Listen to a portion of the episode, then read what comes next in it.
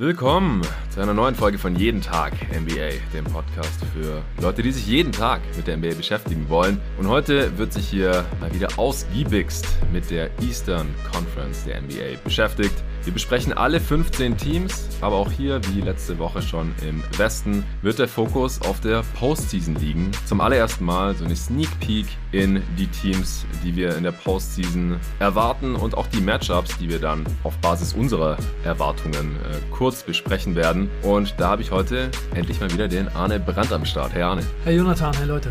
Ja, letzte Woche konnten wir leider nicht zusammen aufnehmen, äh, deswegen jetzt wieder wie gewohnt der Dienstag. Die Aufnahme der Pod wird dann wahrscheinlich heute Nacht noch droppen für die Leute am Mittwoch zu hören sein. Ich bin endlich wieder zurück in Berlin. Die Sache haben wieder einen normaleren Lauf genommen und wir sitzen endlich mal wieder zusammen vor einem Mike äh, bei mir in Tempelhof im Schlafzimmer. Ich habe jetzt auch wieder den Coworking Space angemietet. Das wäre in Zukunft dann auch wieder eine Möglichkeit. Und wir haben am Samstag zum ersten Mal zusammen auf dem Parkett gestanden diese Saison. Endlich. Wir standen eigentlich die gesamte Saison schon im, im selben Team, im selben Kader, im Team Performance in der FBL Berlin hier. Aber ja, aus verschiedensten Gründen, die der aufmerksame Hörer hier im Pod ja auch wahrscheinlich mitverfolgen konnte, haben wir es erst im allerletzten Saisonspiel geschafft, dann auch wirklich mal zusammen ein paar Minuten zu spielen. Ja, echt verrückte Saison, dass wir erst jetzt zusammen gespielt haben. So war es natürlich nicht geplant. Und nee. noch ein ganz witziger Fact dazu bis zu diesem Spiel hatte ich alle Spiele diese Saison gewonnen ah, und du alle verloren. Ja, Jesus Christ. Ich habe vier Spiele in der Regular Season machen können, alle verloren.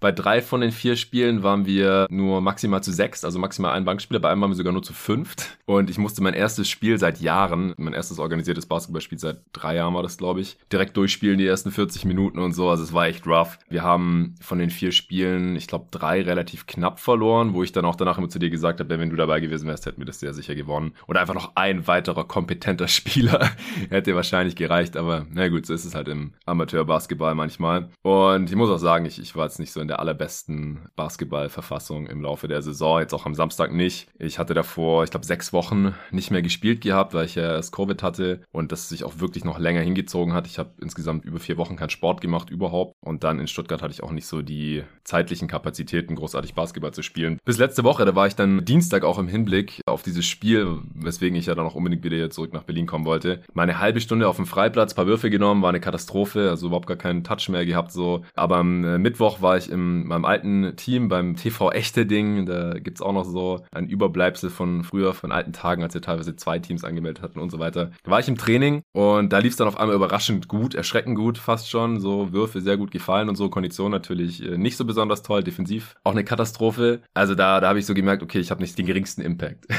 so irgendwie versucht, Würfe zu contesten, nicht wirklich hingekommen, Gegner ständig über mich drüber gescored, aber offensiv Jumper gut reingefallen und so, ordentlich zum Kopf gekommen, irgendwie so alles mehr oder weniger reingefallen. Das war ganz okay.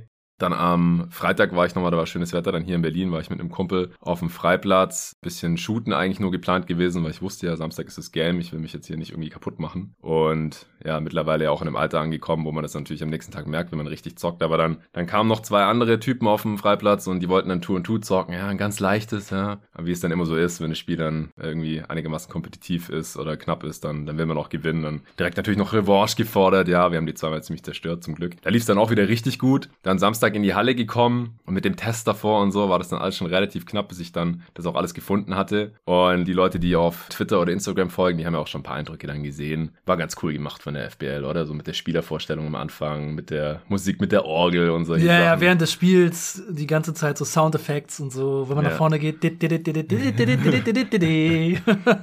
ja, ich, ich war natürlich auch folgerichtig nicht in der Starting Five, du natürlich schon, als äh, unser, unser Playmaker, Floor General und jetzt ja auch so ja, Players Coach so ein bisschen, weil wir haben ja keinen Coach in diesem Team. Ich kam dann von der Bank rein und wir haben dann auch kurz zusammengespielt. Also ich kam erst rein, da saßt du auf der Bank. Da war ich natürlich schon traurig, so scheiße, jetzt sind wir schon jetzt im selben Spiel, aber jetzt können wir nicht zusammen zocken und dann wurdest du aber wieder eingewechselt und dann, ich glaube, das war direkt das erste Play. Gleich oder? Pocket Pass. Ja, Pick and Roll, Pocket Pass von dir. Ich rein in die Zone von drei Mann äh, in der Luft zerrissen worden, an die Linie geschickt worden, beide reingedroppt. Ich so, yes, das fängt ja richtig gut an. Wir hatten ja auch im, in einem unserer wenigen Trainings dieses Jahr im Januar, kurz bevor wir dann beide Covid bekommen haben, da hatten wir auch mal so ein, so ein Ding, wo wir einfach einen Pick and Roll nach dem anderen, da haben wir mittlerweile schon eine ganz gute Chemistry. Und unserem Team fehlt ja immer so ein bisschen an Optionen im Halbfeld, äh, leider. Und deswegen habe ich schon gedacht, ja, könnte ganz gut werden. Und der erste Stint von mir, der war noch recht erfolgreich. Bin dann wieder runter, da war das Spiel ausgeglichen und wir haben sogar noch geführt irgendwie. Anfang des zweiten Viertels und danach ging alles total den Bach runter. Und es wurde eine fette Klatsche. Ja, die zweite Halbzeit war eine absolute Katastrophe, das kann man einfach nicht anders sagen. Wir waren echt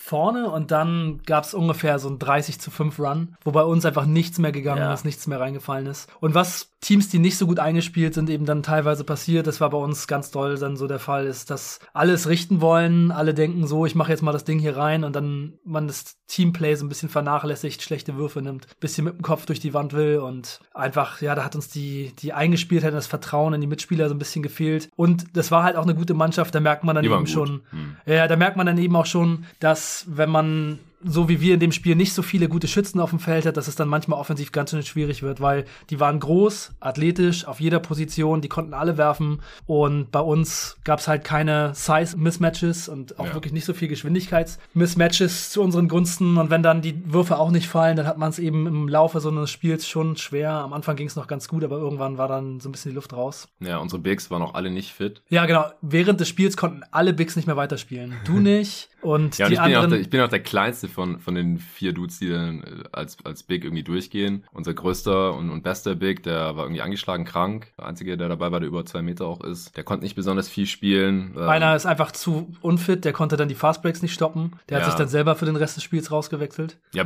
alle haben sich eigentlich die ganze Zeit selbst ausgewechselt. Ja, ja. Ich meine, also, wir waren auch elf Mann. Ich glaube, so zum ersten Mal in dieser Saison. War ja auch cool, dann so, okay, Playoffs, zweite Runde, so könnte man ja mal antreten irgendwie. Und ich habe mich dann irgendwie so ein bisschen am Oberschenkel oder Knie, oberhalb vom Knie irgendwie verletzt. Ich habe gar nicht so richtig gemerkt. Also zweite Halbzeit habe ich dann gestartet und bei einem Closeout dann, die hatten einen gegnerischen Big, der auch ganz gut werfen konnte. Der hat einen Dreier gefaked am rechten Flügel. Ich bin raus, harter Closeout. Er hat nur gefaked, ist rechts an mir vorbei und, und da ist, bin ich so ein bisschen weggeklappt so. Und danach konnte ich mein linkes Bein nicht mehr so richtig belasten, nicht mehr so richtig strecken. Das ist gar nicht konstant, das ist auch bis heute irgendwie noch da. Also ab und zu einfach, wenn ich belasten will, wenn ich strecken will. Ich war gestern auch noch mal kurz auf dem Freiplatz, habe dann gemerkt, auch bei manchen Jumpern, da, da, da geht dann irgendwie nichts. Dann klappt das Bein so fast ein bisschen weg. Man hat keine Balance, total unvermittelt. Deswegen äh, werde ich Training jetzt heute auch nochmal sein lassen. Naja, ich bin dann auf jeden Fall auch raus. Wir haben ja auch äh, ein, zwei Physios bei uns im Team. Der eine hat mich dann so kurz untersucht, hat gemeint, ist nichts Schlimmes, aber wenn äh, ich jetzt nicht mehr stabil bin da, dann soll ich jetzt nichts riskieren. Zu dem Zeitpunkt waren wir auch schon 20 oder 25 Punkte hinten und dann habe ich ja ab Mitte des dritten Viertels oder sowas auch nur noch zugeschaut. Aber ja, unterm Strich war es eine ganz coole Erfahrung, einfach auch so regelmäßig zu zocken, ein bisschen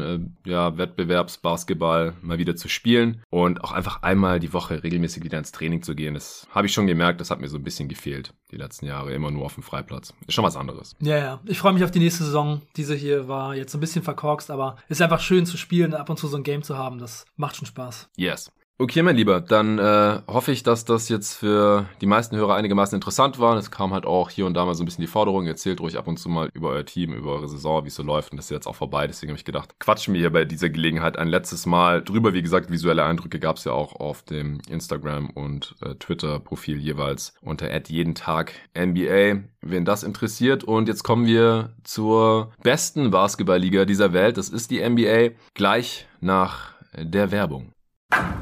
Readly ist mal wieder am Start. Wenn du Infos nicht nur gerne über Audiomedien wie diesen Pod hier aufnimmst, sondern wie ich auch ab und an gute Inhalte lesen willst, über Basketball oder auch andere Themen, und derzeit gibt's ja leider sehr viel wichtigere Themen als Sport, dann kann ich dir da die Readly-App sehr ans Herz legen. Mit Readly kannst du über 5000 Magazine und Zeitungen bequem auf deinem Endgerät dabei haben und so jederzeit komplett durchblättern und lesen. Das ist einfach nochmal ein bisschen was anderes als vielleicht den einen oder anderen Artikel einzeln online zu lesen. Was ich als ehemaliger Five-Abonnent und am Ende ja auch Kolumnist sehr, sehr cool finde, ist, man kann auf Readly noch alle Fives der letzten vier Jahre durchgehen. Insgesamt 35 Ausgaben, darunter die Spezialausgaben über MJ, Kobe und Vince Carter. Das allein macht Readly für den einen oder anderen wahrscheinlich schon lohnenswert. Aber auch die Slam aus den USA findet man da, die Basket, Beckett Basketball, die deutsche Sports Illustrated und viele, viele andere Sportmagazine. Und abgesehen davon natürlich noch so ziemlich jedes Magazin, das euch zu egal welchem Thema abseits von Sport interessieren könnte. Ich schmöker da ja ganz gern mal in den Themen Politik, Wirtschaft und Geschichte, aber es gibt echt für jeden und jedes Interessengebiet unendlich viel Auswahl. Das Ganze zu einem unschlagbaren Preis von nur 9,99 Euro im Monat.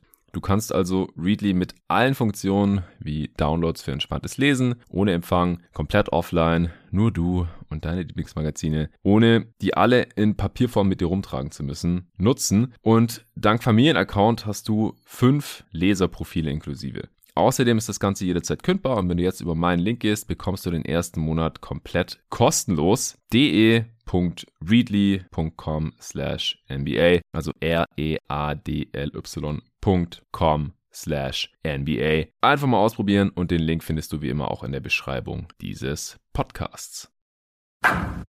So, das war's auch schon. Und jetzt ranken wir mal eben alle 15 Teams der Eastern Conference durch. Bei den unteren paar Teams äh, können wir es, glaube ich, relativ kurz halten. Das äh, habe ich mit Luca letzte Woche so ein bisschen verzockt. Da haben wir teilweise da ein bisschen zu lang für gebraucht. Dann mussten wir am Ende es dafür bei den Playoff-Matchups ein bisschen kürzer halten, weil Luca eigentlich zum Training musste. Deswegen äh, würde ich sagen, vielleicht so drei, maximal fünf Minuten pro Team. Wir fangen mit Platz 15 an. Wen hast du auf Platz 15 stehen? Ja, ich finde es ziemlich knapp zwischen Orlando und Detroit. Die machen ja ungefähr gerade so fast ein bisschen Gleichschritt. Ich habe da jetzt einfach mal die Orlando Magic. Ich habe da die Detroit Pistons nach wie vor, aber es nimmt sich gerade wirklich nicht viel. Es sind auch die einzigen beiden Teams in der Eastern Conference, die schon safe aus den Playoffs ausgeschieden sind, also die, die nicht erreichen werden, besser gesagt. Denn also selbst wenn die jetzt alle Spiele gewinnen würden, würde das nicht mehr reichen. Die Pistons stehen bei 18 und 50, die Magic bei 18 und 51. Interessanterweise seit dem letzten Power Ranking Update äh, haben die ungefähr so viel gewonnen wie verloren, beide Teams. Die Pistons 6 und 6, die Magic 5 und 6. Seit Mitte Februar ist auch schon wieder ein Monat her, dass ich über den Osten gesprochen habe. Die Zeit verfliegt wirklich gut, da war der All-Star Break dazwischen, eine Woche keine Spiele. Aber drei Wochen gab es eben schon wieder Spiele und die Teams haben jetzt hier, wie gesagt, so ja, elf, zwölf Spiele schon wieder gemacht. Ja, dann äh, handeln wir kurz die Magic ab von mir aus. Äh, Offense zweitschlechteste der Liga.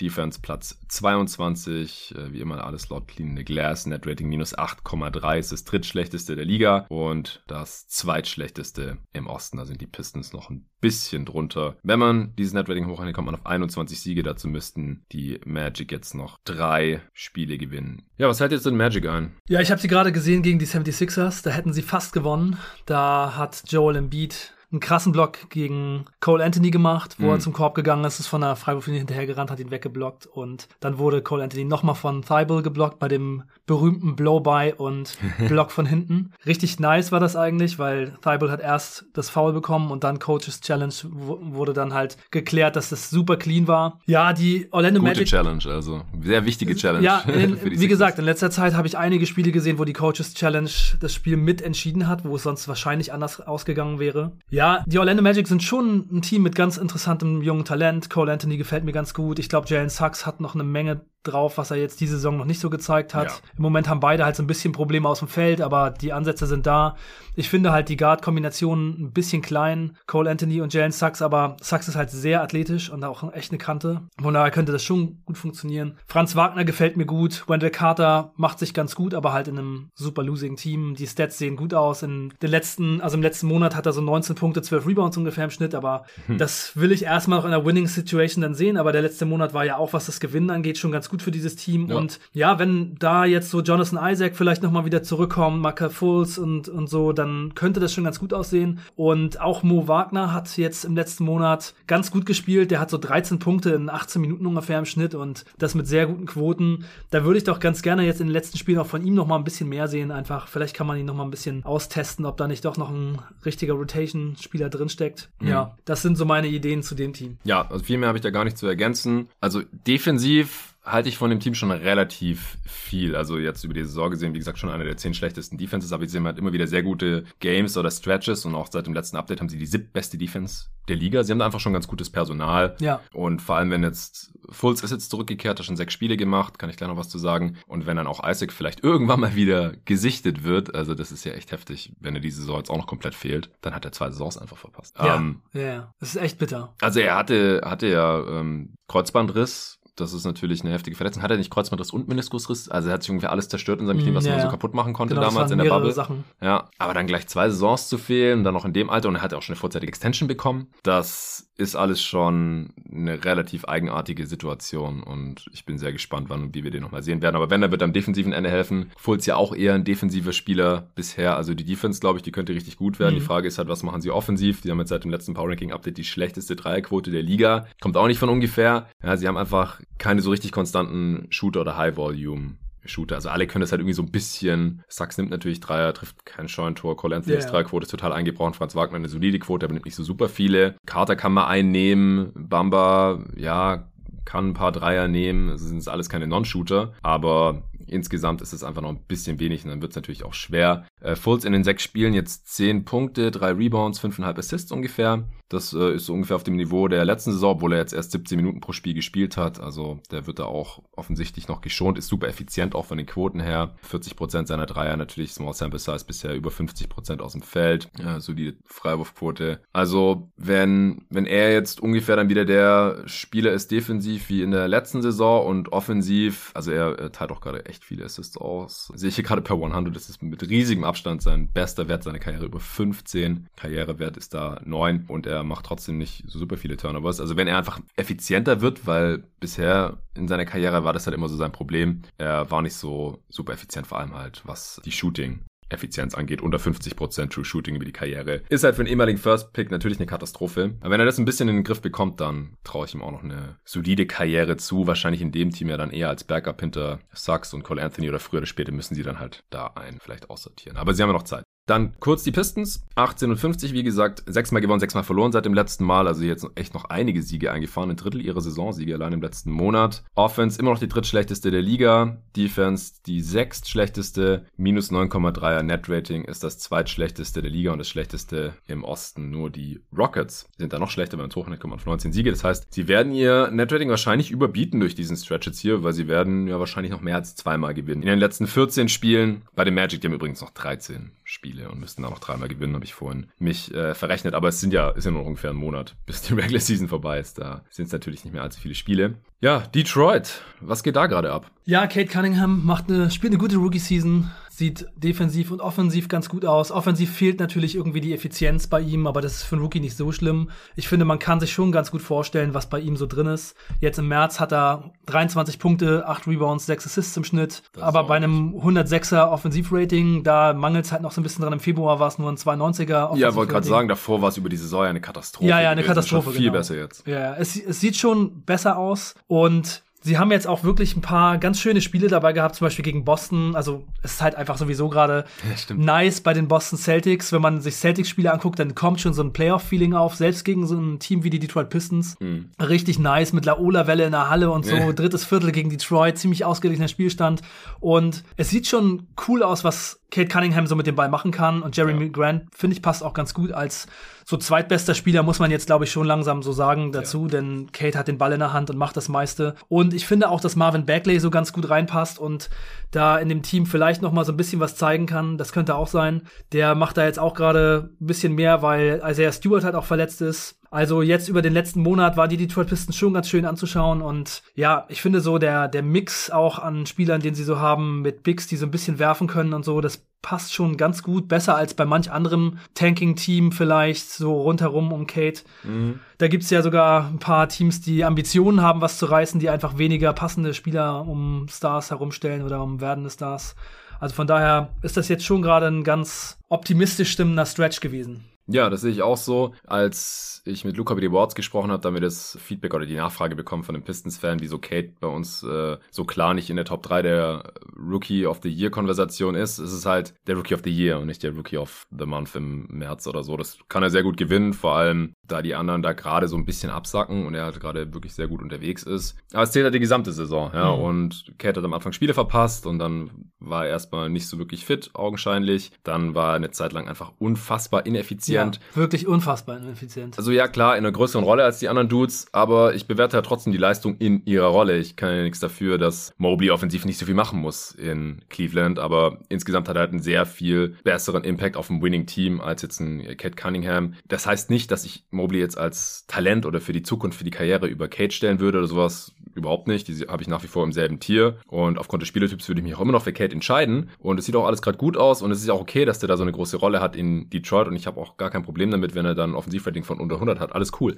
Aber er kann dann halt aus meiner Sicht nicht den Rookie of the Year gewinnen. Vielleicht kann er sich jetzt, spielt er sich jetzt gerade noch in die Top 3 Konversation mhm. rein. Dann müsste man halt überlegen, schmeißt man Scotty Bounce raus, der gerade auch einen sehr guten Stretch hat. Oder Franz Wagner wäre dann halt das andere Opfer. Ja, ja ich finde es ganz interessant. Wenn ich mir einen von den beiden aussuchen müsste, würde ich Mobley nehmen. Aber hm. klar, für die Zukunft denke ich auch, dass Kate ein sehr guter NBA-Spieler wird. Aber mein Pick wäre da echt Mobley. Weil er so ein dominanter Defensivspieler ist? Ja, weil er so ein dominanter Defensivspieler ist und weil er einfach auch schon so viel Potenzial für die Offense einfach zeigt. Der mhm. dribbelt den Ball nach vorne, der kann auch mal ein Pick and Roll als Ballhändler spielen. Er hat auf jeden Fall das Potenzial, auch einen ganz guten Wurf zu haben. Und defensiv ist er halt auf jeden Fall jemand, der ein Top 5 Defender der Liga wahrscheinlich wird, sogar würde ich sagen. Also ja, so, ja. so, gut ist er halt schon als Rookie. Er ist ja jetzt schon in der ja, Konversation für Top 5 Defensive Player of the Year als also, Rookie. Und die Defense gepaart mit dem, was er offensiv machen kann, ist für mich da einfach schon zu viel, dass ich, was ich gesehen habe, als dass ich da sagen würde, dann nehme ich lieber einen anderen Spieler aus der Class. Ja, ich gucke halt immer danach, wie hoch ist die Wahrscheinlichkeit, dass das der beste Spieler, also gerade in der Draft-Range natürlich, der beste Spieler von einem Championship-Team werden kann. Und dieser Spielertyp Mobley, der war das halt in der modernen NBA oder in der letzten Dekade eigentlich nie, sondern es war halt immer eher dieser Kate Cunningham, Playmaking, Wing, der werfen kann, der passen kann, der dribbeln kann. Er ist jetzt halt nicht so athletisch wie, wie andere Dudes, die wir da vielleicht in der Top 5, Top 10 Konversation drin hatten in, in den letzten Jahren, aber er geht halt viel eher in diese Richtung. Kann natürlich sein, dass es ein Schiff gibt in der Liga, klar, die dominantesten, paar der dominantesten Spieler oder die Top 3 der dominantesten Spieler gerade sind auch alles Bigs, wenn man Janis damit reinzählt, und das würde ich eben tun. Mhm. Mit Jokic, Embiid, Janis, interessanterweise, vielleicht kann, kann Mobley da in die Konversation mit reinkommen, aber auf der anderen Seite, bis ich das Gegenteil gesehen habe, glaube ich halt, dass halt der, der Spielertyp Playmaking, Wing, Scoring, Wing, ähm, gerade wenn natürlich, wenn er halt auf dem Level Kawhi, LeBron, äh, Luca geht natürlich dann auch in die Richtung, ist, dass das halt noch ein bisschen erfolgsversprechender ist. Aber das ist natürlich eine Konversation auch für einen anderen Tag ja. und es ist ja auch schön, dass wir, dass es nicht jeder gleich sieht. Ja. Ja, ansonsten bei den Pistons ist gerade noch äh, sehr Stewart verletzt raus und ja, ich, ich weiß halt nicht, also auf der einen Seite ist natürlich cool zu sehen, auch für die Pistons-Fans, dass es jetzt schon so funktioniert mit Kate, dass das Team auch mit ihm auf dem Feld ziemlich gut ist. Auf der anderen Seite, ja, verschlechtern sie halt eventuell ihre Lottery-Odds hier gerade, falls sie jetzt noch bisschen mehr gewinnen, dann fallen sie aus der Top 3 raus und dann haben sie schlechtere Chancen auf den First Pick und äh, überhaupt in der Top 4 zu landen, als wenn sie eben eins der drei Teams mit dem schlechtesten, mit den schlechtesten Records sind. Im Westen hatten wir es ja auch schon gesagt, Houston hat jetzt gerade den schlechtesten Record. Dann kommt Orlando, weil sie jetzt gerade eben eine Niederlage mehr haben als Detroit. Dann kommt Detroit und jetzt auf Platz 4 gerade, was die Lottery Odds angeht, ist eben OKC. Aber es ist halt sehr knapp. Die haben zwei Siege mehr als die Pistons und daher auch zwei Niederlagen weniger. Also da könnte sich noch ein bisschen was verändern, aber im Endeffekt sind es auch nur ein paar Prozentpunkte. Also ich glaube, als Pistons-Fan wäre es mir jetzt auch lieber zu sehen, dass es mit Kate hier schon den einen oder anderen Sieg geben kann, dass er einfach jetzt schon als Rookie so gut ist. Und dann hat man halt 4% schlechtere Chance auf einen Top-4-Pick und 1,5% schlechtere Chancen auf den First-Pick. Ja. ja. Okay, dann kommen wir zu Platz 13. Da habe ich immer noch die Indiana Pacers. Ist wahrscheinlich relativ alternativlos, oder? Ja, ja, genau. Die stehen halt vom Rekord auch genau zwischen diesen zwei Bottom-Teams und dann äh, dem, dem nächsten Tier, wo dann die äh, Wizards und Knicks drin sein sollten. Die Pacers haben 23 Siege bei 46 Niederlagen. Seit dem letzten Mal viermal gewonnen, siebenmal verloren, also jetzt auch keine Katastrophe nach wie vor, aber natürlich schon länger auch keine Chance mehr aufs Play-In und das ist ja offensichtlich auch nicht mehr das Ziel seit der Trade Deadline. Offense immer noch Platz 13, verrückt.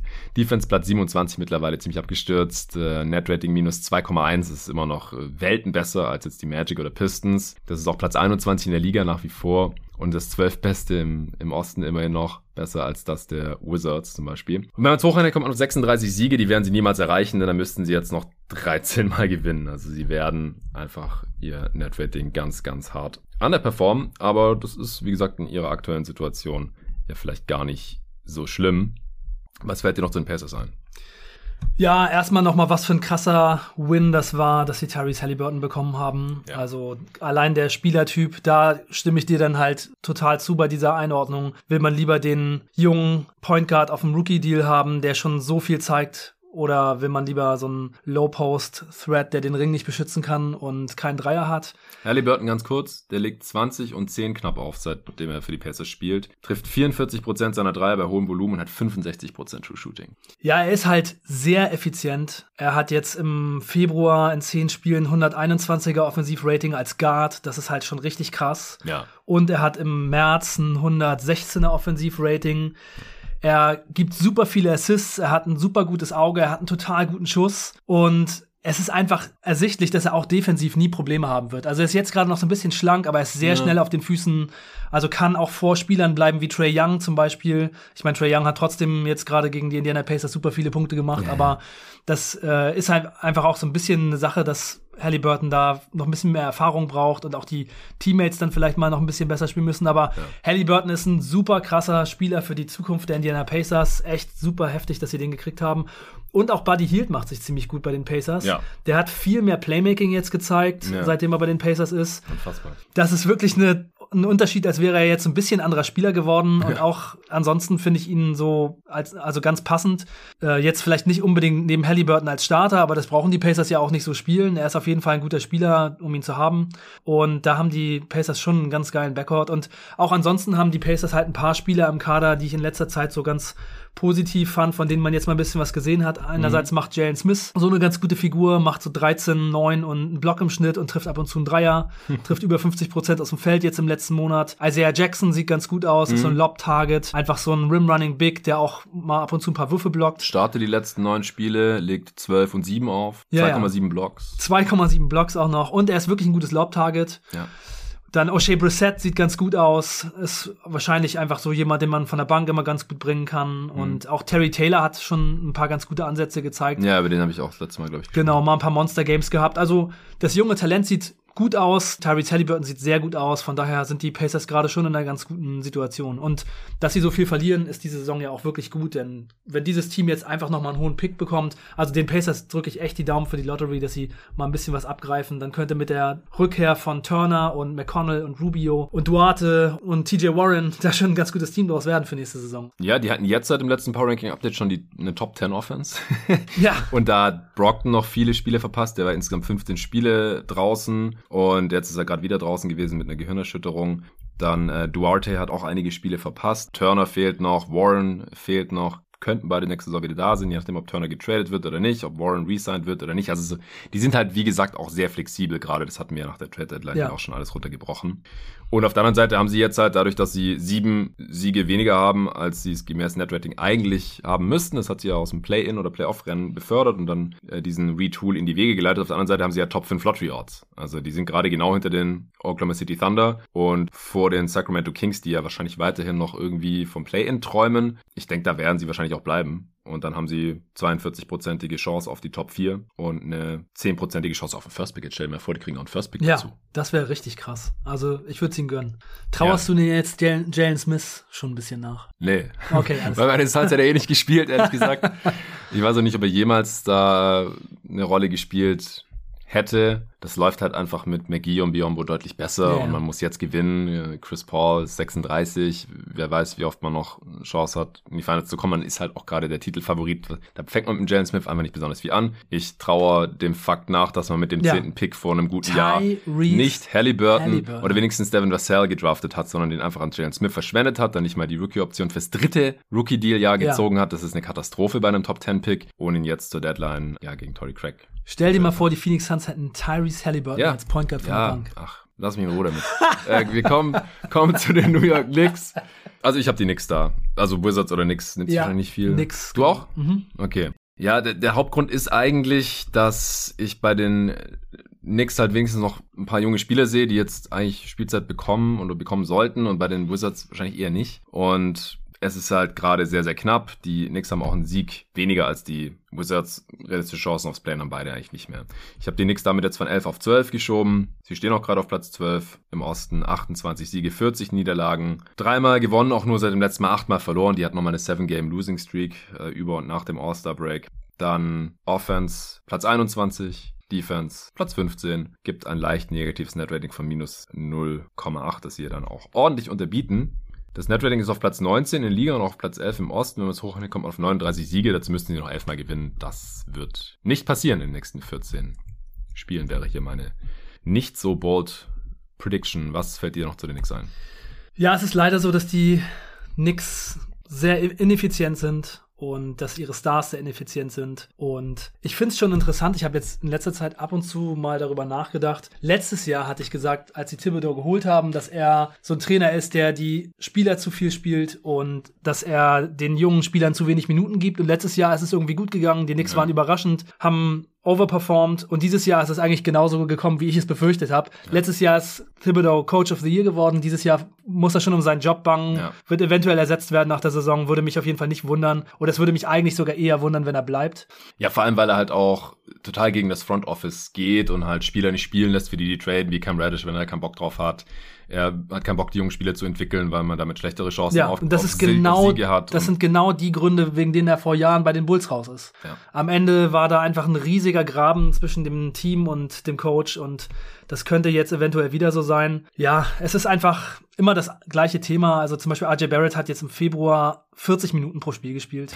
es ist einfach irre. Es ist bei so einem Team, das so schlecht performt, einfach nicht zu rechtfertigen. Bei allem, was man heutzutage weiß. Und ja, es geht einfach so in die falsche Richtung und viel mehr kann man über die Knicks, glaube ich, einfach gerade nicht sagen. Ja, immerhin. Ne? Ein Nebeneffekt von äh, Thibodeau ist, ist halt, dass er eher die besseren Spieler spielen lässt, beziehungsweise das ist das, was er tut. Und der Nebeneffekt davon ist, dass man natürlich auch ein bisschen besser dann ist. Und jetzt war man zumindest in der Top 10, was die Defense angeht, seit dem letzten Power Ranking Update. Aber auch hier wieder Flashback zur letzten Saison. Die Gegner treffen ihre Dreier halt gerade nicht. 33,2% Dreierquote. Das ist die drittbeste in diesem Zeitraum. Und dann sieht die Defense halt auch gleich wieder besser aus. Klar, wenn Gegner ihre Würfe nicht treffen, dann hilft das natürlich der defensiven Effizienz. Aber wir haben es im Pod ja auch schon letzte Saison immer wieder gesagt. Das ist nicht so super. Über größere Sample Sizes ist die gegnerische Dreierquote nicht so super stabil. Mehr oder weniger egal, was die Defense tut. Jetzt haben sie da halt gerade wieder eher ein bisschen mehr äh, Shooting Luck, was das angeht. Sie hatten eine kurze Three-Game-Winning-Streak, wollen wir hier nicht unterschlagen, gegen Dallas, Sacramento und die LA Clippers. Jetzt wieder gegen Memphis und Brooklyn verloren. Julius Randle, nachdem äh, Luca und ich ihn hier bei unserem Least Valuable Player auf den Plätzen 2 und 3 platziert hatten,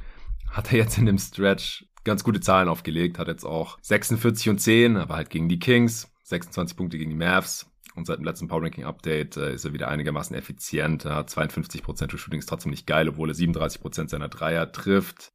Und wie gesagt, insgesamt underperformen die Knicks ihr Net-Rating auch sehr, sehr hart. Und deswegen werden sie wahrscheinlich irgendwie so gut 30 Siege haben am Ende der Saison. Das ist halt genau das, wo man nicht sein möchte. Also jetzt in dem Fall auch keine Chance aufs Play-In, aber auch nicht so tolle Lottery Odds, da stehen sie gerade auf Platz 9 mit 3,8% Wahrscheinlichkeit auf den First Pick. Dann kommen wir zu den Wizards, die habe ich wie gesagt im selben Tier. Jetzt um einen Platz nach oben geschoben, das ist wahrscheinlich relativ irrelevant. 29 Siege, 38 Niederlagen, viermal gewonnen, achtmal verloren seit dem letzten Mal, also einmal mehr als die Knicks, immerhin. Offense Platz 20, Defense Platz 24, Netrating minus 3,3, das ist das siebtschlechteste der Liga und das drittschlechteste der Eastern Conference tatsächlich. Und wenn man es hochrechnet, kommt man auf 33 Siege. Ich denke, das ist auch einigermaßen realistisch, dass sie vielleicht noch viermal gewinnen in ihren letzten 15 Spielen. Washington Deine Gedanken? Ja, die Washington Wizards haben Porzingis schon viermal eingesetzt. Er hat zwischen 21 und 27 Minuten so gespielt, hat schon zweimal 25 Punkte gemacht. Mhm. Zwischendurch auch mal wieder ein Spiel dann ausgesetzt. Ja, Back-to-Back -back gegen Portland. Sie haben aber von den Spielen nur eins gewonnen. Ja, es ist schon schön zu sehen, dass er spielt, dass er auch teilweise gut spielt und war auch sehr effizient in den meisten Spielen. Und ja, für die Zukunft könnte das natürlich gut passen für die Wizards, aber bei den Wizards hat man einfach auch das Gefühl, diese Saison ist eben jetzt verloren. Da ist nicht mehr viel zu holen. Porzingis noch mal ein bisschen ausprobieren, möglichst ihn sich nicht verletzen lassen mhm.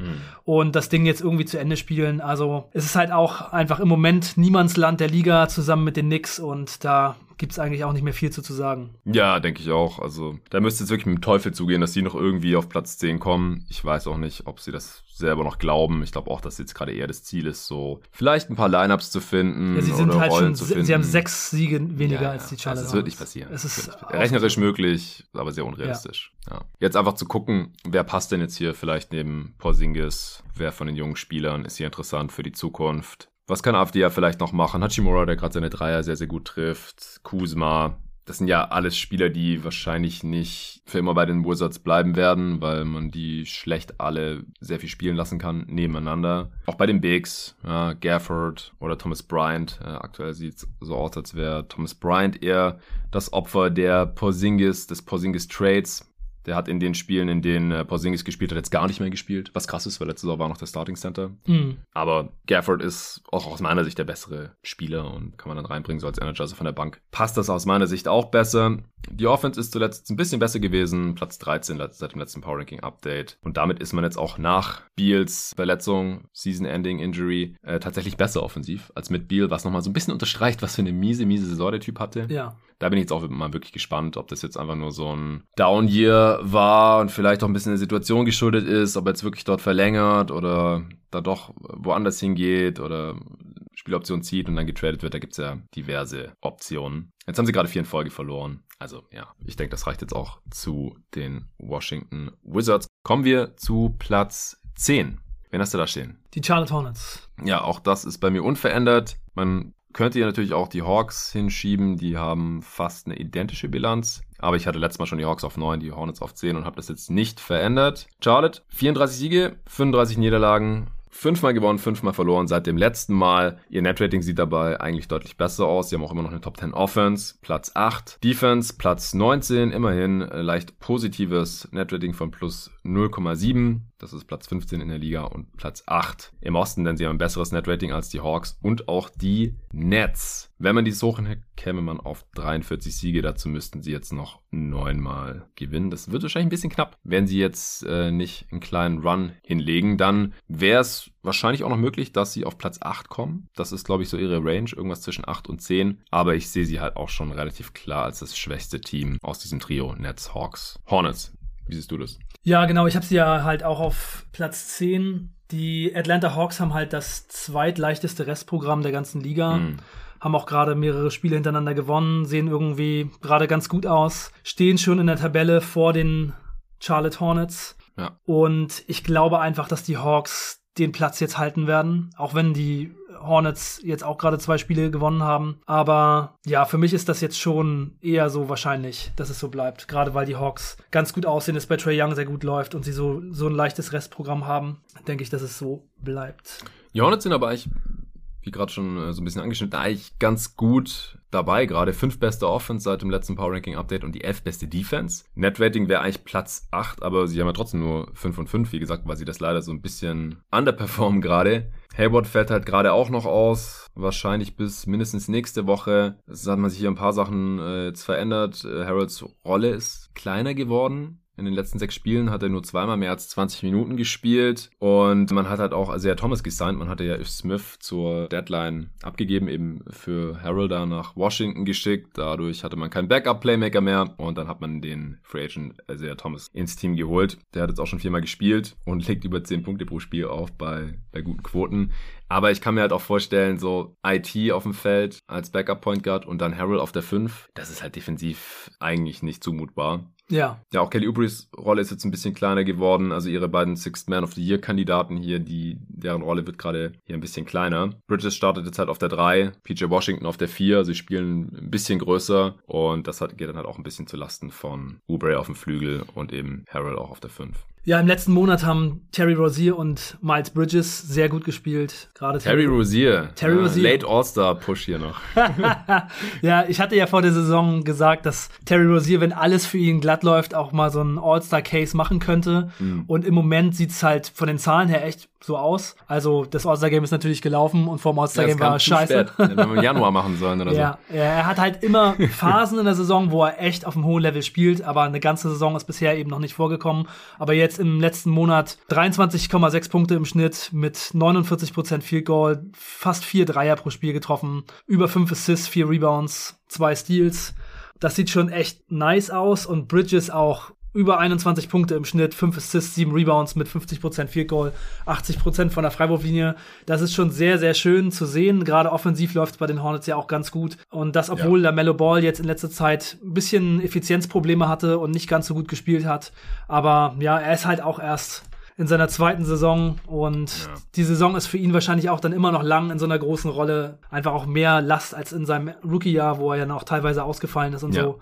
Das ist schon wahrscheinlich so, dass er sich noch ein bisschen daran gewöhnen muss, wie lang die NBA-Saison so ist. Ja, und auch die Hornets insgesamt ich hätte sie vor der Saison da halt auch ungefähr so gesehen, wo sie jetzt sind. Ja. Aber noch in die Playoffs reinzukommen, wird jetzt natürlich sehr schwer. Und würdest du sagen, es ist eine enttäuschende Saison für die Hornets? Nö, ich glaube, das kommt ungefähr hin. Also, dass sie irgendwo im Play-In landen werden, war klar. Jetzt Platz 10 wäre natürlich die ungünstigste Ausgangsposition. Das ist, äh, da waren sie ja letztes Jahr auch schon. Da haben sie ja dann gegen die Pacers, Pacers. verloren. Mhm. Ja, die dann wiederum ihrerseits verloren haben. Ja, da können wir ja gleich drüber sprechen, äh, wenn wir über unseren Platz 9 gesprochen haben, wie wir dieses erste Play-In-Game sehen würden. Aber klar, man würde vielleicht einen kleinen Fortschritt sehen. Aber ob man jetzt im Play in ein Spiel gewinnt oder, oder gar keins. Also ich glaube, es ist sehr unwahrscheinlich, dass sie beide Play-in-Spiele gewinnen, um das schon mal zu spoilern. Und dann wirklich noch eine Playoff-Serie spielen mit mindestens vier Spielen. Das wäre natürlich dann ein Schritt nach vorne. Das wäre für mich aber schon eine eher positive Überraschung. Ja, Lamello hat äh, seit dem letzten Power Ranking Update, ich habe gerade nochmal geschaut, also seine totalen Zahlen sind ungefähr auf seinem Saisonschnitt 18, 6 und 7, aber er trifft halt unter 40 Prozent aus dem Feld und nur noch 34 Prozent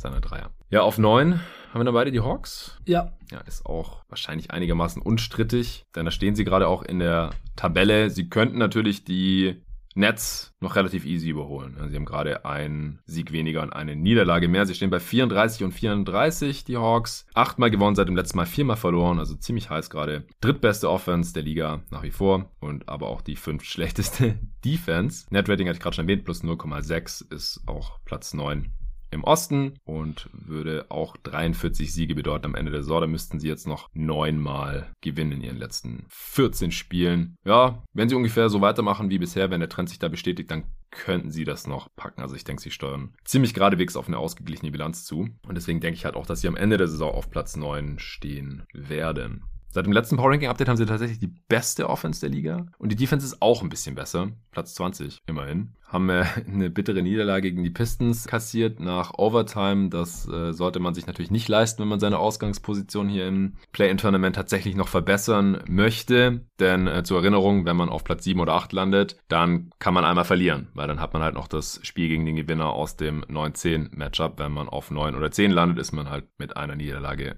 direkt im Urlaub. Und die Hawks haben den zweitleichtesten Restspielplan der Liga. Das sieht natürlich gerade auch ganz gut aus. Ja, was, was wolltest du noch zu den Hawks sagen? Ja, Trey Young spielt gerade super, super gut. Das Level, auf dem er performt, ist gerade wirklich einer der Top-Offensivspieler der ganzen Liga. Also er hatte jetzt im März in acht Spielen 129er Offensivrating, 32 Punkte, 4 Rebounds, 10 Assists im Schnitt. Und wenn man ihn sieht, dann merkt man einfach, dass es bei ihm echt gerade ziemlich perfekt läuft, so wie er die Offense organisiert, wie er alles im Griff hat, wie er das Team immer gefährlich hält und so. Das sieht schon sehr, sehr gut aus. Und von daher denke ich auch, dass die Atlanta Hawks vielleicht auch schon noch so ein bisschen Furore machen könnten, wenn sie so sich noch rein sneaken in die Playoffs und vielleicht eine gute erste Runde spielen könnten. Denn sie haben diese Saison auf jeden Fall die Erwartungen ja total underperformed und wenn ich das Team gucke, dann ist immer, was ich so denke, es ist einfach zu wenig Toughness in diesem Team drin. Man braucht einfach neben Trey Young wirklich am besten nur gute Verteidiger und da hat Capella halt ein bisschen nachgelassen. Bogdanovic ist nicht so ein guter Verteidiger. Kevin Hörter ist auch nicht so ein guter Verteidiger. Und im Moment finde ich ist das Problem so ein bisschen, dass John Collins nicht so eine gute Saison spielt, wie man das erwarten könnte. Und alle anderen, gerade so diese Wings, Bogdanovic, Hörter, Hunter, die spielen halt alle ganz okay, aber halt nicht so richtig geil und sind auch defensiv alle nicht so gut einfach. Mhm. Es fehlt immer so ein bisschen die, die Durchschlagskraft, gerade defensiv, wenn man das so sieht. Und das ist echt so ein bisschen schade. Aber wie gesagt, sie haben jetzt ein leichtes Restprogramm. In letzter ja. Zeit lief es ein bisschen besser und vielleicht können sie jetzt einfach noch mal so ein bisschen, ja, die Saison so ein bisschen retten. Sich motivieren, ja, jetzt wo es endlich auf, aufs Play-In zugeht. Ja, die Regular Season ist ja total langweilig für so ein, das schon mal einmal in den Eastern Conference Finals war. Ja, gut, das hat mir ja schon mal im Pott. Ich glaube trotzdem, dass die Hawks ein überdurchschnittlich guter neunter Platz sind. Also, man hat doch eigentlich keinen Bock, als äh, Heimteam dann in der ersten Runde gegen die Hawks ran zu müssen, wenn die äh, irgendwie durchs Play-in-Tournament durchkommen. Oder? Also, ich meine, die sind ja jetzt nicht schlechter als das Playoff-Team der letzten Saison. Klar, da hatten sie gute Matchups, haben wir im Pod 1000 Mal analysiert. Gegen die Knicks und dann gegen die Sixers und dann auch noch gegen verletzte Milwaukee Bucks. Aber jetzt auch in dieser Saison, trotz allem, sie haben nicht nur eine ausgeglichene Bilanz gegen die 29 anderen Teams, sondern sie stehen auch bei 12-12 gegen die Top 10 Teams dieser Liga laut Net Rating. Das ist halt schon mal ein ganz guter Indikator. Mhm. Also ich kann mir halt schon vorstellen, dass sie es echt ein bisschen schleifen lassen haben in dieser Saison. Dazu auch diverse Verletzungsprobleme, klar. Und dann äh, hatten die Gegner teilweise ein bisschen Shooting-Luck. Die Defense ist vielleicht nicht ganz auf dem Niveau des letzten Jahres, weil auch Capella vielleicht nicht auf dem Niveau ist des letzten Jahres.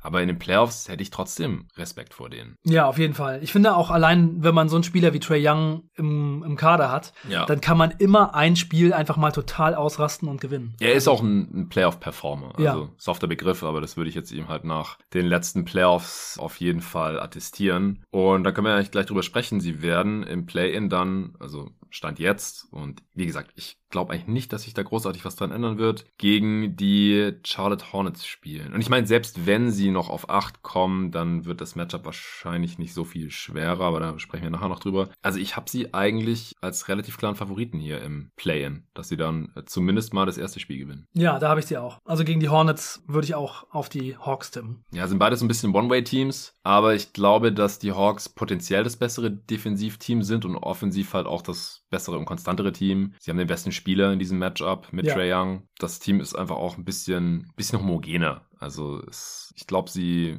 ist im One-Game-Sample kann natürlich alles passieren, keine Frage. Und wir müssen jetzt natürlich auch davon ausgehen, dass die Hawks fit sind. Jetzt äh, John Collins hatte Fußprobleme und jetzt hat er sich noch den Finger gestaucht. Habe ich ein sehr ekliges Bild gesehen, was im Supporter Discord gepostet wurde. Aber gehen wir mal davon aus, dass sie halbwegs fit sind zu den Playoffs oder zum Play-In erstmal. Ich hätte sie jetzt hier als Favoriten im ersten Spiel und dann gäbe es ein zweites gegen den Verlierer des äh, 7-8-Matchups. Da kommen wir dann gleich zu. Erstmal Platz 8. Wen hast du da stehen? Da habe ich die Brooklyn Nets.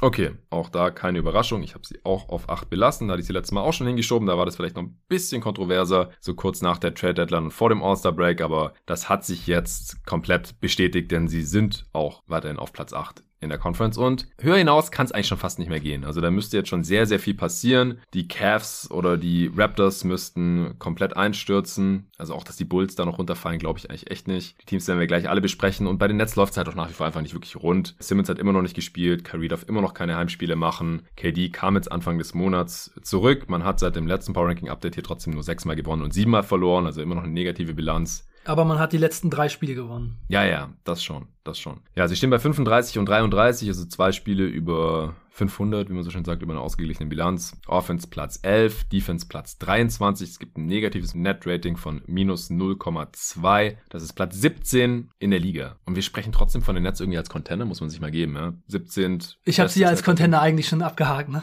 Hattest du schon oder hast du immer noch? Hatte ich und ja, also ganz ehrlich, habe ich jetzt, also ich meine, ein Team, das den vielleicht besten Spieler in seinen Reihen hat, sollte man nie wirklich abschreiben. Aber mit dem Status, wie jetzt gerade alles aussieht, denke ich, sie haben eigentlich keine Chance. Okay. Im Osten ist es auch nur das zehntbeste Net-Rating. Wenn man das hochrechnet, käme man auf eine ausgeglichene Bilanz von 41 Siegen. Dann müssten sie jetzt noch sechsmal gewinnen. Ich denke, da wären sie wahrscheinlich leicht drüber landen, aber eben nicht über Platz 8. Und wenn es dumm läuft, ja, dann, dann können die auch noch auf 9 oder sogar 10 abrutschen. Was sind noch deine Gedanken zu den Nets? Ja, KD spielt richtig krass. Bei dem läuft es auf jeden Fall gut. Ja. Der hat über 50 Punkte jetzt in einem Spiel gemacht und trägt das Team halt, was aber auch absolut nötig ist, denn in letzter Zeit haben die ja so super viel verloren und Kyrie hatte auch ein krasses Spiel, über 50 Punkte mit über 100% True Shooting. Also wenn er mal dabei ist, sieht er halt auch noch aus wie jemand, der halt jede Nacht mal zu einem Top 10 Spieler werden kann. Also es bei Kyrie waren es genau 50. Ja. ja. Bei KD waren es 53 oder 54 gegen Nix, das äh, habe ich mir sogar angeschaut. Das Spiel von Kyrie gegen die Hornets habe ich nicht gesehen. Aber ich, ich finde es halt auch so ein bisschen sinnbildlich, dass die 50 von Kyrie gegen die Hornets brauchen und über 50 von KD gegen die Knicks, um die halt knapp zu schlagen. Ja. Das ist schon krass. Ja, also das Gefühl bei diesem Team ist halt, sie haben zwei wirklich überragende Spieler, von denen einer nicht alle Spiele mitmachen darf. Kyrie und KD haben im letzten Monat beide über 30 Punkte im Schnitt, beide 32 mit weit über 50% Field Goal. Kyrie hat 56% Field Goal. Aber das, das sind halt auch nur drei Spiele. Ja. ja. Und er hat ja, du hast gerade gesagt, über 100% True Shooting in dem einen Game gehabt. Er war 15 von 19 ja. aus dem Feld. 9 von 12 Dreier, ja. 11 von 13 Freiwürfen.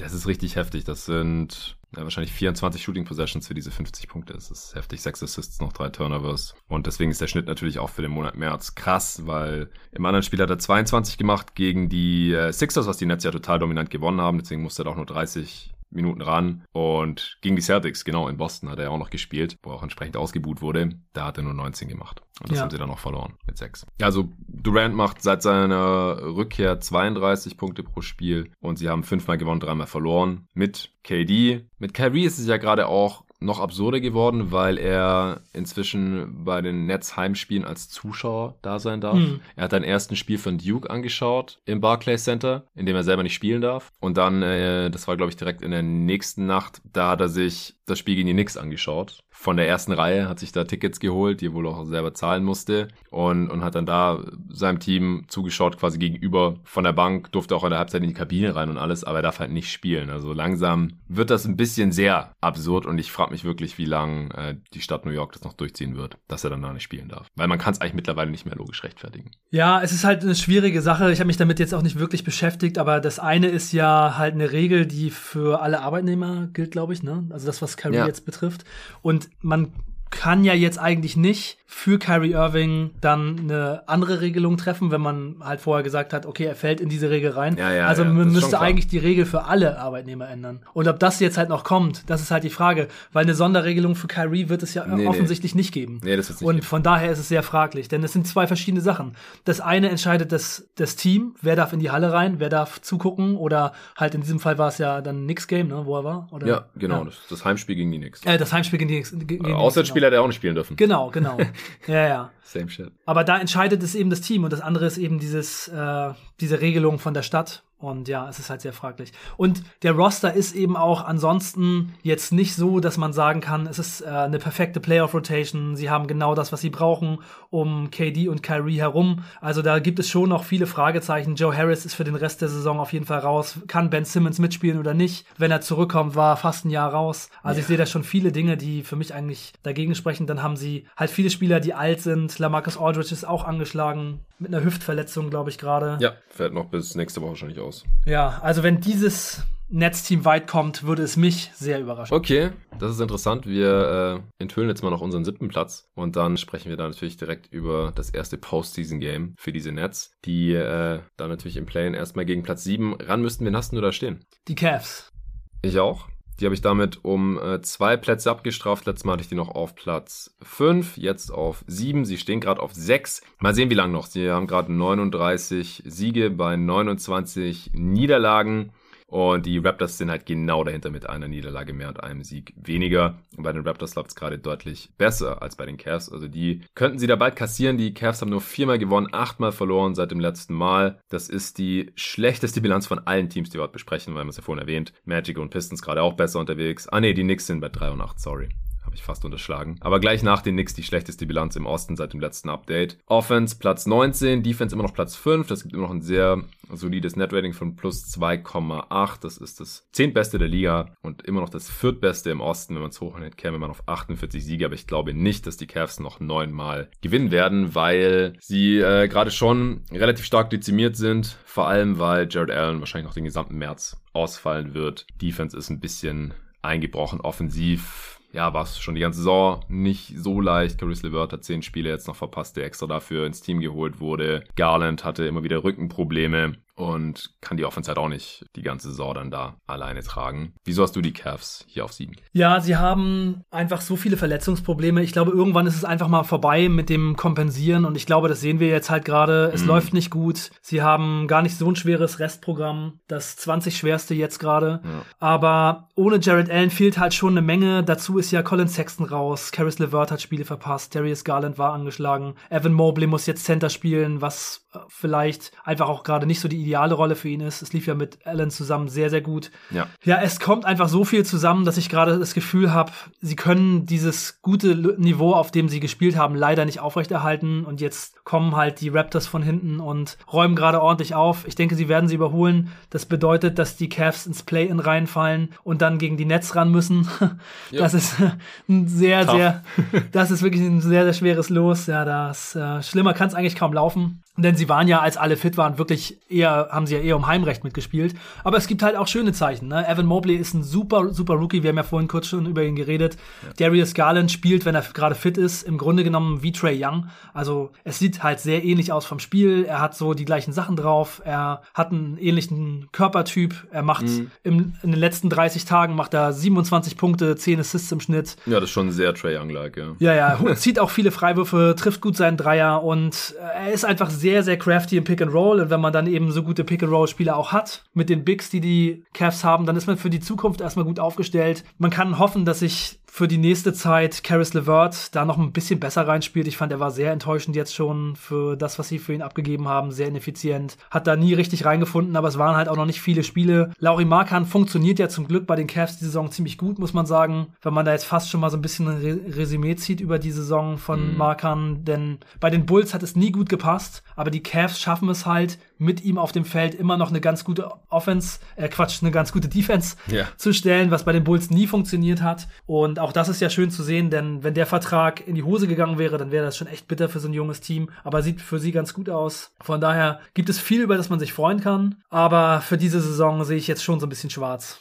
Ja, also sie werden sehr sicher noch in die Postseason kommen. Also, dass sie aus dem Play rausfallen, ist unmöglich, meiner Meinung nach. Ja. Aber sie können halt echt direkt das erste Spiel verlieren. Und dann müssten sie im zweiten Spiel gegen die Hornets oder unserer Einschätzung nachher gegen die Hawks ran. Also ich glaube gegen die Nets, die ja dann auch auswärts ran dürften, weil sie Platz 18, da könnte Carrier mitspielen. Vielleicht Simmons dann zu dem Zeitpunkt auch. Who knows, in welcher Verfassung er sein wird, hast du gerade schon angesprochen. Weiß man einfach nicht, er hat fast ein Jahr lang dann nicht mehr gespielt, diese Saison noch gar nicht. Und ich finde es auch einfach kein besonders gutes Zeichen, dass er jetzt schon nach einem Monat nach dem Trade immer noch nicht am Start ist. Ja. Und die Nets, also in Person vom Head Coach Steve Nash, natürlich hier die ganze Zeit irgendwie scramblen müssen, irgendwelche Rotationen zu finden. Und außer KD ist da halt keiner so wirklich konstant auch. Ja. Also da hängt schon wirklich sehr, sehr, sehr viel an ihm. Aber in der One-Game-Sample würde ich da auch auf jeden Fall auf die Nets tippen gegen die Cavs. Ist jetzt nicht besonders aussagekräftig, weil es auch teilweise ganz andere Teams waren, aber die Nets haben die Cavs auch zweimal geschlagen in dieser Regular Season, nur einmal verloren. Da würde ich jetzt nicht viel drauf geben, aber wenn ich mir die beiden Teams einfach angucke, ist mir auch egal, ob das dann in Cleveland ist, dieses Spiel. Ich glaube einfach, dass die Nets das gewinnen und dann fahren die Cavs eben zum zweiten Play-in-Game gegen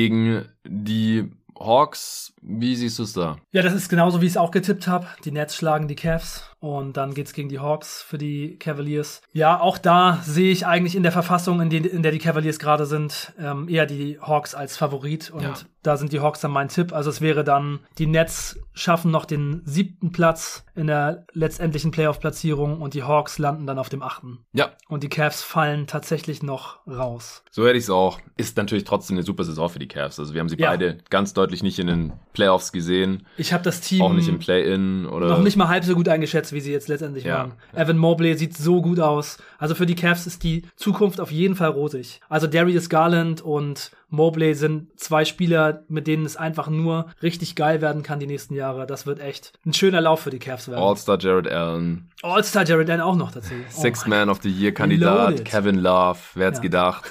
Markenen sieht okay aus. Ich habe den Vertrag als besser eingestuft als du. Du warst auch ein bisschen gebranntes Kind von seiner Zeit bei den Bulls natürlich. Ich habe Isaac Okoro noch überhaupt nicht aufgegeben. Ich finde, er hat auch einen Schritt gemacht diese Saison. Den Levert Trade habe ich jetzt nicht so gefeiert. Aber ich finde auch, dass sie da ein sehr solides Grundgerüst haben. Ja, ja. es ist auch mal wieder ein, ein, sehr großes Beispiel für diesen Fit, den ich immer betone, dass man Spieler nie in einer Situation endgültig bewerten sollte, sondern immer sich überlegen sollte, ja. wie kann es aussehen, wenn der Spieler in einer anderen Situation ist. Und wer hätte es gedacht, Garlet sieht besser aus, Markan sieht besser aus. Mit Love funktioniert es auch gut mit den anderen Bigs zusammen. Also da haben die Cavs was Schönes gezaubert, was ich auf jeden Fall vorher nicht hab kommen sehen. Ja, Respekt an äh, Kobe Altman an dieser Stelle, den GM der Cavs, der auch die letzten Jahre relativ viel Häme kassieren musste. Aber gut, dann, dann sehen wir das gleich. Damit die Hawks auf 8 und die Nets auf 7 für die äh, Playoff. Platzierungen. Da kommen wir dann gleich noch drauf zurück. Jetzt äh, besprechen wir erstmal hier unseren sechsten Platz. Da habe ich wahrscheinlich auch wenig überraschend, mittlerweile die. Ah, stimmt gar nicht. Ich habe da die Chicago Bulls hingeschoben. Mhm. Sorry. Äh, ich habe vorhin schon die Raptors angeteasert, aber ich glaube tatsächlich, dass die Bulls hier landen werden am Ende der Saison. Die hatte ich ja letztes Mal auch schon stehen. Ich habe jetzt die äh, Raptors direkt auf 5 und geschoben und damit mit den Cavs getauscht, tatsächlich. Ja, Bulls auf 6. Hast du die auch da? Nee, ich habe die Bulls auf 5 und die Raptors auf 6. Okay, da die Raptors gerade noch den schlechteren Rekord haben, können wir zuerst die besprechen. Aber die, also einmal kurz, die Bulls haben 41 Siege und die Raptors haben 38. 38. ich. Das ist schon für diese Spiele, die jetzt noch zu spielen sind, ein ganz gutes Kissen. Dazu ist Alex Caruso zurückgekommen. Okay, die Bulls haben letzte Nacht gegen die Kings verloren. Das ist natürlich ziemlich scheiße für meinen Case. Aber auch wenn es bei den Raptors gerade gut läuft und die Bulls den schwersten Restschedule haben der ganzen Liga, wird es nicht leicht für die Raptors, die Bulls einzuholen. Nö, es wird nicht leicht. Ich habe da lange überlegt, aber im Endeffekt glaube ich einfach, dass die Raptors gerade eben diese drei Spiele für die restliche Saison besser sein könnten. Du hast gerade schon ein paar Faktoren genannt. Ich habe noch ein paar mehr nachher. Ja. Wenn wir über die Bulls sprechen, haben wir jetzt erstmal Toronto. Seit dem letzten Mal ging es auch ziemlich up and down. Sie haben siebenmal gewonnen, siebenmal verloren. Offense Platz 16, Defense Platz 12 mittlerweile. Netrating plus 1,6, auch besser ist das der Bulls übrigens. Äh, das ist das 13. Beste der Liga, ein Platz vor Chicago. Und im Osten ist es auch das sechstbeste der Liga. Wenn man es hochnäht, kommt man auf 45 Siege, dazu müssten sie noch siebenmal gewinnen. Das ist durchaus drin bei den Raptors. Ja, die, die Raptors, die haben jetzt auch gerade noch ihre Verletzungsprobleme, vor allem OG Ananobi, der hatte sich den Finger gebrochen, dann wollten sie da erstmal gucken, wie sich das so entwickelt über den All-Star-Break, dann nach dem All-Star-Break war klar, äh, kann immer noch nicht spielen. Und jetzt wird der heute nochmal reevaluiert tatsächlich, er soll heute irgendwie mittrainieren. Und dann wird man mal gucken, ob er ja weiterhin ausfällt oder ob das so tolerierbar ist für ihn, so zu spielen. Also sie haben das jetzt im, äh, seit dem letzten Power Ranking Update alles ohne OG Ananobi gemacht. Und er ist ja durchaus einer der wichtigeren Spieler. Bei den Bulls fällt Lonzo aus, aber ich halte es halt bei OG für realistischer, dass er in dieser Regular Season nochmal einen positiven Impact haben kann. Jetzt haben sie gerade äh, vier Siege in Folge eingefahren. Sie haben so ein mittelmäßig schweres Restprogramm, auch im Gegensatz äh, zu den Bulls halt viel, viel einfacher. Die Offense ist ein bisschen eingebrochen. Sechst schlechteste seit dem letzten Power Ranking Update, aber da hat halt auch Fred Van Vliet fünf Spiele von verpasst und es macht sich bei ihnen halt schon bemerkbar. Ja. Also er ist halt schon mit großem Abstand so der beste Playmaker. Dann muss direkt Rookie Scotty Barnes auf der Eins starten, in Anführungsstrichen. Delano Benton ist der Backup Point Guard de facto. Dann haben sie ihre Dreier auch nicht mehr besonders gut getroffen seit dem letzten Power Ranking Update. Platz 28, unter 30 Prozent Dreierquote. Und deswegen haben sie halt zwischenzeitlich auch dreimal in Folge verloren. Auch gegen die Pistons, Magic und Cavs. Also sehr mixed Results seit dem letzten Mal, aber ich finde sie ein super interessantes und auch seltsames Team. Sie sind halt super groß im Schnitt, haben diese Lineups, wo jeder so um die zwei Meter bis zwei Meter, fünf, vielleicht zwei Meter zehn ist. Sie spielen dann damit Siakam, Boucher und Birch zusammen auf dem Feld und solche Späße. Also drei eigentlich Dudes mit, die man eher als Bigs einstufen würde heutzutage. Dann wie gesagt mit OG, wenn er fit ist und Barnes auf den Guard-Positionen teilweise oder halt mit Gary Trent Jr. Und dann kommt Delano Banton, auch ein Dude, der über zwei Meter ist, als Backup-Point Guard rein, in Anführungsstrichen. Also einfach ein Team, das total unkonventionell aussieht schon, wenn man die so, so spielen sieht. Auch viel im Post gehen, weil sie oft dann auch so körperliche Mismatches haben oder so Post-Seals machen in, in Transition. Die crashen die Offensivbretter, die können natürlich viel switchen mit den Lineups. Also ich finde die, glaube ich, auch für die Postseason dann ein sehr, sehr unangenehmes Team. Ja, auf jeden Fall. Hast du sonst noch Gedanken zu den Raptors? Ja, ich finde, dass sie auch in Transition ziemlich gut aussehen. Sie haben ja auch einige Leute, die diese Länge haben, gut da drin sind, Steals zu holen und dann eben das Feld zu rennen. Gary Trent Jr. hat ein paar Monster Games gehabt und spielt auch insgesamt eine ganz gute Saison. Scotty Barnes sieht wirklich sehr, sehr gut aus. Da bin ich auch mal gespannt, wie es dann in den Playoffs für ihn läuft. Aber mhm. der spielt wirklich eine super gute Saison. Ja. Gerade auch was Defense, Offensiv-Rebounds angeht und auch schon das bisschen Playmaking, was er im Moment so macht. Siakam, wirklich eigentlich eine All-Star-Season. Also, dass der mit der Saison, die er hat, kein All-Star geworden ist, ist schon krass. Also, ja. der ist halt natürlich etwas schwächer gestartet, aber dann hat er doch ziemlich gut gespielt. Ja, sie haben halt wirklich eine interessante Playoff-Rotation, finde ich auch. Sie haben halt viele Leute, die man sich gut in den Playoffs vorstellen kann. Die werden auf jeden Fall ein schwerer Gegner in der ersten Runde für irgendein Team werden. Ja, Gary Trent äh, hat jetzt im März aber auch seinen Anteil daran, dass die Raptors keine Dreier mehr treffen, ist jetzt unter 30 Prozent. Und der hatte ein Spiel, da war er sehr heiß gegen die Suns. Und ja. auch trotzdem in den anderen sieben Spielen war er so schlecht, dass er ja. insgesamt ein True Shooting von unter 50 Prozent hat jetzt im März und nur 33 Prozent aus dem Feld. Ja, also der März war jetzt nicht so toll bei ihm. Ja. Aber ansonsten ist seine Saison schon ziemlich stark, das stimmt schon, ja. Dann äh, kommen wir jetzt zu deinem Platz 5 und meinem Platz 6 dein Chicago Bulls. Stehen bei 41 und 27, wie gerade schon erwähnt. Sechsmal gewonnen, sechsmal verloren seit dem letzten Mal. Also auch eine ausgeglichene Bilanz, genauso wie Toronto. Immer noch eine starke Offense, Platz 7. Defense, Platz 17 mittlerweile. Netrating plus 1,4. Das ist wie gesagt direkt unter den Toronto Raptors auf Platz 7 auch im Osten dann einzuordnen. Wenn man es hochnimmt, kommt man auch auf 45 Siege. Was ist los? Chicago Bulls 50 Win Season, da müssen jetzt noch neunmal gewinnen. Wird eng, oder? Ja, aber so wie die Saison jetzt gelaufen ist, ist das halt auch schon echt schade. Sie haben halt in der Defense Probleme, wenn sie Lonzo Ball und Caruso nicht haben und beide sind yeah. so lange ausgefallen. Und auch dieses, die Chicago Bulls können gute Teams nicht schlagen, ist halt total überzogen, weil als sie ihr ganzes Team an Bord hatten und halt auch eben Caruso und Lonzo Ball, die sich eben um die Defense kümmern, da haben sie auch gegen gute Teams die Spiele gewonnen. Nur halt ohne die beiden sind sie defensiv so schlecht, dass sie eigentlich nur noch die Gegner offensiv schlagen können und das reicht daneben oft nicht. Weißt du, was die Bilanz ist gegen die Top 10 Teams der Liga? Ich hatte das neulich alles mal komplett rausgearbeitet, mir alles ganz genau angesehen. Mittlerweile ist die ziemlich schlecht. Ja, sie ist super schlecht. Die haben vier von 20 Spielen nur gewonnen. Ja. Top 10 Teams. Ja, genau. Aber die Bulls standen halt super gut da, als Lonzo und Caruso noch da waren. Ich glaube 26-10 oder so. Und da waren halt dann auch schon Siege dabei gegen gute Teams. Und danach ging halt fast nichts mehr. Man ist einfach, wenn man defensiv so schlecht ist, und dann ist ja Zach Levine auch noch angeschlagen, also ja. er ist auf jeden Fall nicht bei 100 Prozent, ist man einfach ein 500-Team ungefähr. Und mm. das hat man jetzt eben danach dann eben auch gezeigt. Und jetzt ist Alex Caruso wieder zurück. Ich glaube, Lonzo Ball wird den Rest der Saison verpassen und auch nicht in den Playoffs spielen, denn mm. er kann noch nicht mal straight line sprinten. Ja, er kann gar keine seitlichen Bewegungen machen. Und mit einer Meniskusverletzung ist das halt schon echt schwierig. Ich hatte auch mal eine und ich weiß, wie das sich anfühlt, wenn man sich seitwärts bewegen will und das Knie macht das einfach nicht mit. Es ist sehr, sehr schade, aber es gibt dann halt auch ein paar gute Sachen. Ayodo Sumo hat eine viel größere Rolle gekriegt, als er sie eigentlich gehabt hätte. Hat ja. sich super krass entwickelt, sieht defensiv mega gut aus, offensiv auch immer wieder ganz schöne Flashes. Er ist vor allem gut in Transition und äh, ein guter Decision Maker.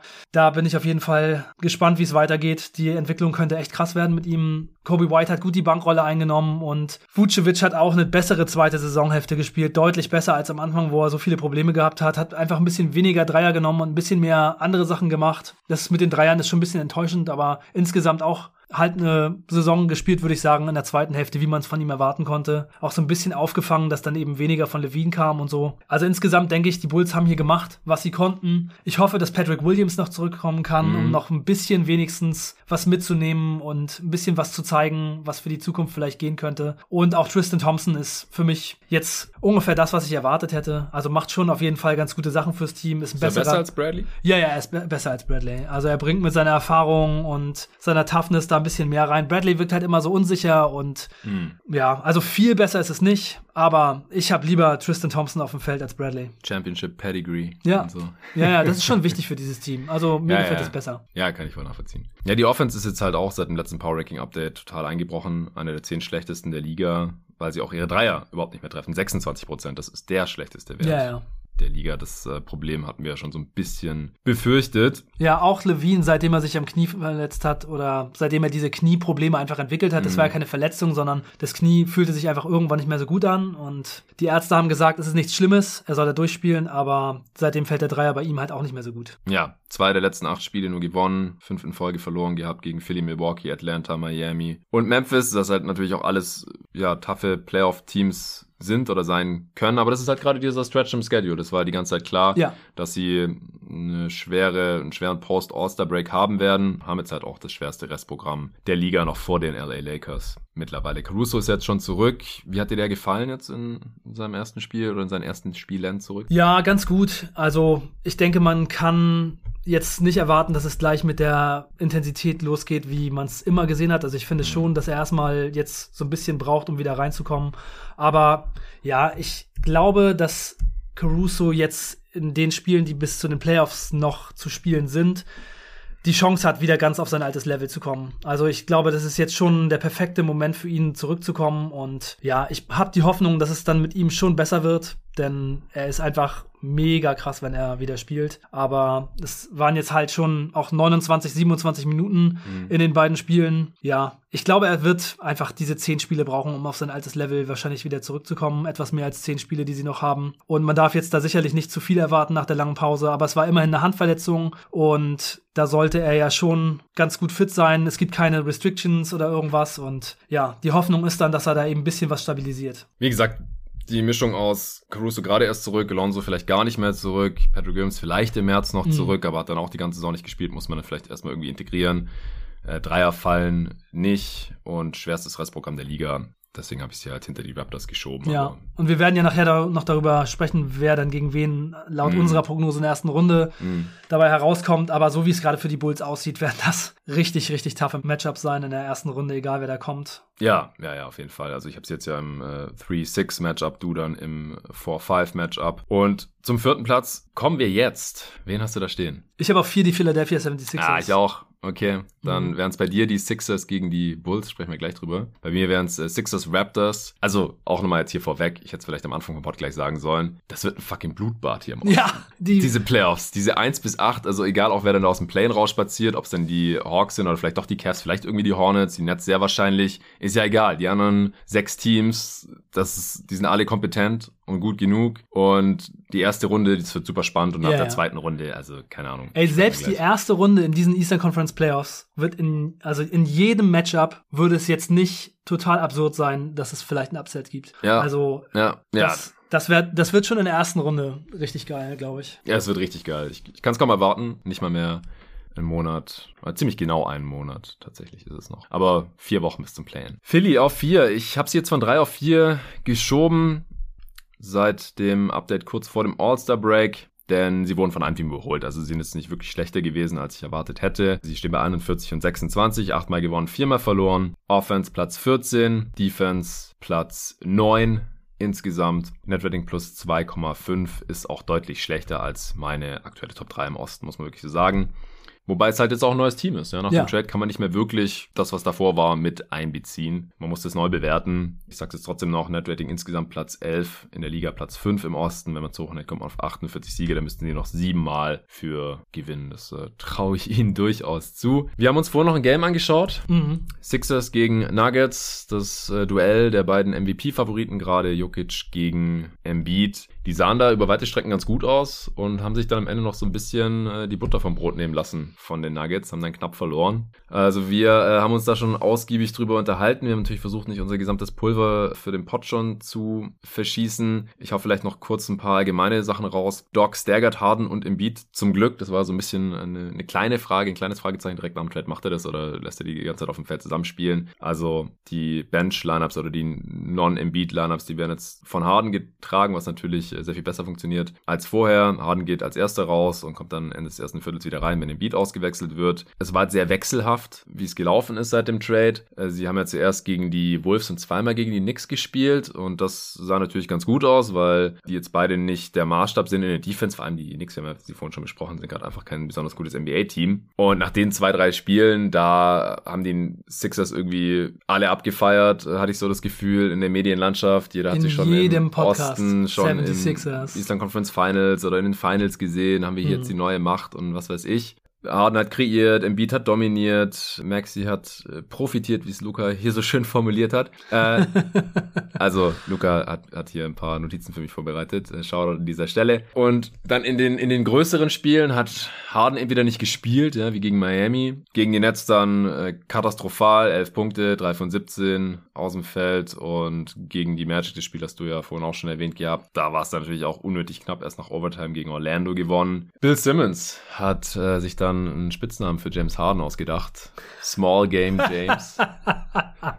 Der ist echt gut. Der ist hart, oder? Man muss es Bill Simmons lassen, der hat's äh, echt ganz gut drauf. Ja, also für, für also die Small Game James ist wirklich ein krasser Spitzname. Also unsere Spitznamenfolge ist ja gerade durch, aber für nächstes Jahr können wir uns den schon mal aufschreiben. Er muss auf jeden Fall mal irgendwie was tun. Und ich meine, das war jetzt kein Big Game. Ich meine, es war Regular Season, aber es war schon Playoff-Atmosphäre. Klar, die Nets zu Gast in Philadelphia. Ben Simmons war im Gebäude, er hat natürlich nicht mitgespielt, aber er war da, hat sich an den Spielfeldrand gesetzt und, und ein bisschen ausbuhen lassen. Aber das hat sich dann auch relativ schnell erledigt gehabt, denn früher oder später mussten die Sixers-Fans dann leider ihr eigenes Team ausbuhen, weil die einfach so kacke waren und am Ende, ich glaube, mit fast 30 Punkten verloren, was war es, 129 zu 100 oder so. Also das Spiel war einfach nie ja. wirklich knapp, nie wirklich spannend. Leider war nach zwei Vierteln oder so eigentlich schon durch. Und es lag halt zum größten Teil an James Harden. Und wer es nicht auf dem Schirm hat, ja, der Spitzname kommt natürlich von Big Game James, James Worthy von den Lakers aus den 80ern. Und James Harden, sein Namensvetter, ist bisher leider eher Small Game James. Ich finde es ja immer so ein bisschen überzogen. Es ist nicht so, dass er in jedem Playoffs gestunken hat, aber er hat halt schon, ja, für so einen MVP-Kaliber-Spieler überdurchschnittlich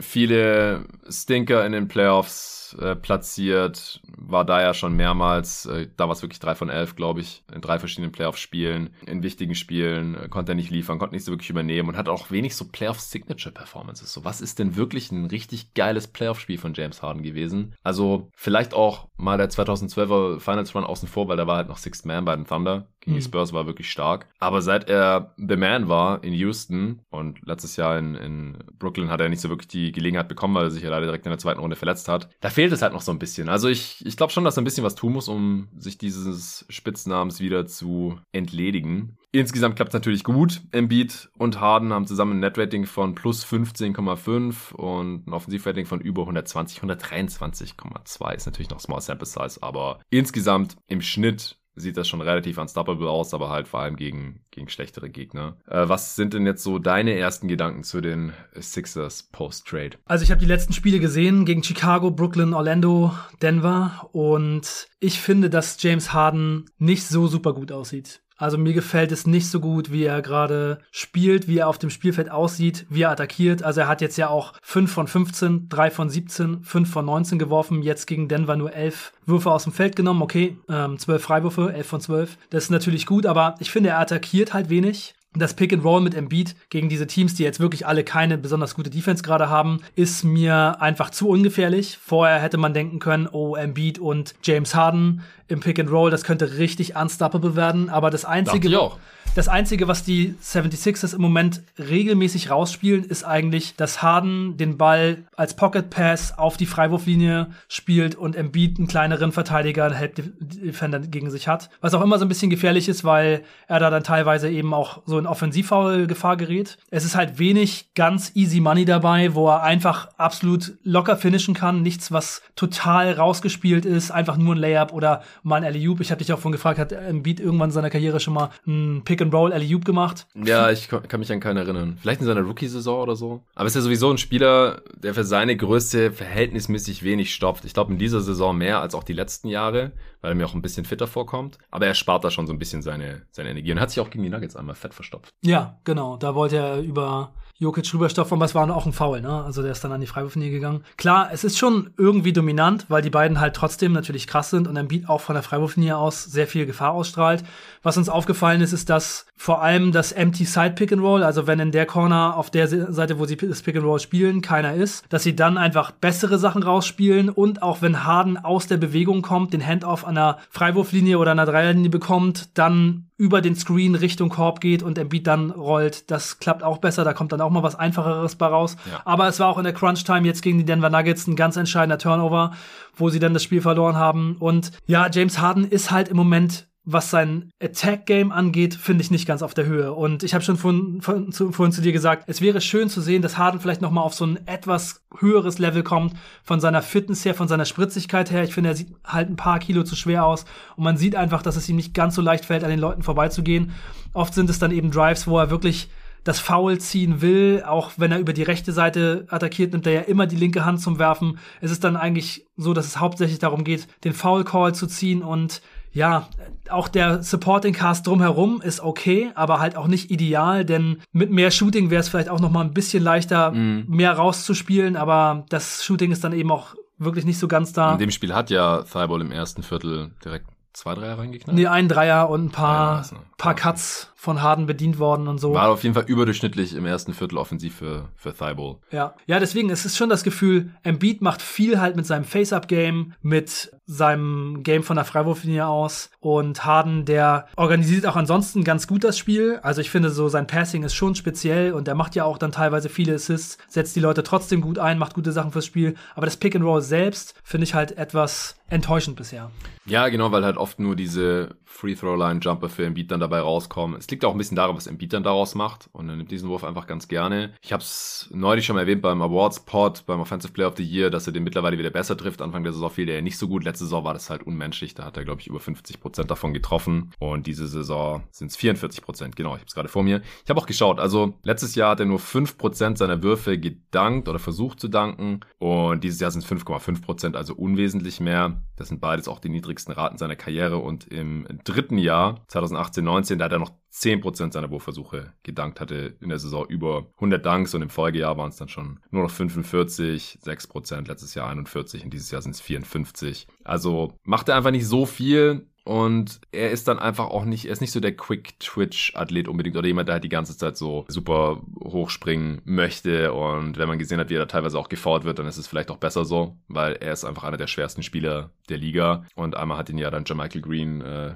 da Richtig ganz übel abgeholt. aus der Luft geholt. Da wollte er ihn wirklich stopfen. Da hat mir das gerade gesagt, so mhm. hier mit den Eliups und so. Das wäre jetzt kein Eliup gewesen, aber ich glaube, das war auch noch ein Pocket Pass. Er wollte ihn rein slammen über einen relativ kleinen Gegenspieler wie Michael Green und der hat ihm dann halt am Unterarm gerissen und den hat es halt dann so einmal um die eigene Achse gedreht und er ist richtig hart erstmal auf sein rechtes Knie gelandet, das dann äh, natürlich nachgegeben hat und dann noch auf seinen Rücken geknallt. Hat dann auch noch weiter gespielt, aber ich bin jetzt auch mal gespannt, ob das nicht vielleicht noch irgendwie ein bisschen anschwillt, ob er dann nicht vielleicht das nächste Spiel aussetzt wegen Lower Back Pain oder irgendeiner Geschichte. Ja, also Harden, du bist ja so ein bisschen der Number One James Harden Body Shamer. Es ist ja nicht das erste Mal, dass du dich hier im Pod über äh, Hardens Fitnesslevel auslässt. Letztes Mal war das schon jetzt vor über einem Jahr, äh, als er noch bei den Rockets gespielt hat, vor seinem Trade. Da hast du auch erzählt, wie du es nochmal verglichen hast, ja, mit Peak James ja. Harden äh, in seinem MVP, in seiner MVP-Saison, als er so mega fit war. Und kann ich nur jedem empfehlen. Also es ja, ist wirklich fast ein Unterschied wie Tag und Nacht. Er sieht jetzt gerade nicht super unfit aus, aber es ist halt was ganz anderes als noch vor ein paar Jahren mit Ende 20. Es ist halt in der Age 32 Season, deswegen muss ich leider auch davon ausgehen, dass es nicht mehr wirklich besser wird. Man sieht jetzt ständig irgendwelche Workout-Videos von ihm und wie er irgendwelche Sprints macht und so. Aber ich glaube, dass er mehr Druck auf den Ring ausüben wird, als wir das jetzt gerade sehen. Das, das passiert wahrscheinlich aber nicht mehr. Er kann, kann natürlich in die Zone gehen. Das wäre oft schon ganz gut, glaube ich, da auch aus dem Pick and Roll. Er ist ja dann auch gegen die Nuggets immer, immer wieder gegen Ende des Spiels. Gegen Jokic hat er versucht dann zu finishen mit per Floater und so, hat auch ein paar Mal geklappt. Und ich meine, es ist halt auch gegen Jokic, ja. Also den muss er eigentlich noch mehr attackieren, weil man kann mir erzählen, was man will. Er hat sich verbessert defensiv, okay, schön und gut, aber ist immer noch kein guter Rim Protector. So ist er einfach nicht. Nicht gegen, gegen solche Stars. Und auch das individuelle Matchup hat Embiid gegen Jokic ja über weite Strecken erstmal dominiert. Ich, ich fand das Staggering von Doc Rivers da nicht so ideal, weil er ähm, durch das Substitution Pattern dann halt Embiid gegen äh, Cousins drauf hatte. Und es hieß halt, dass dann auf der anderen Seite, wenn Jokic wieder reinkommt, Embiid ja irgendwann auch seine Pause braucht. Und dann hat er der Andre Jordan gegen Jokic gespielt, dann sind die Nuggets wieder rangekommen. Und es war auch der größte Comeback-Win der Nuggets in dieser Saison, 19 Punkte schon hinten gelegen und am Ende dann mit 4 gewonnen. Der Andre Jordan haben sich die Sixers ja geholt, jetzt auch seit dem letzten Power Ranking Update, der wurde ja von den Lakers Anfang März entlassen, damit sie DJ Augustin sein können. Oder Ende Februar müsste es eigentlich gewesen sein, sonst wäre wären Augustin und Jordan jetzt nicht äh, in den Playoffs einsetzbar. Das ist die Deadline der erste März.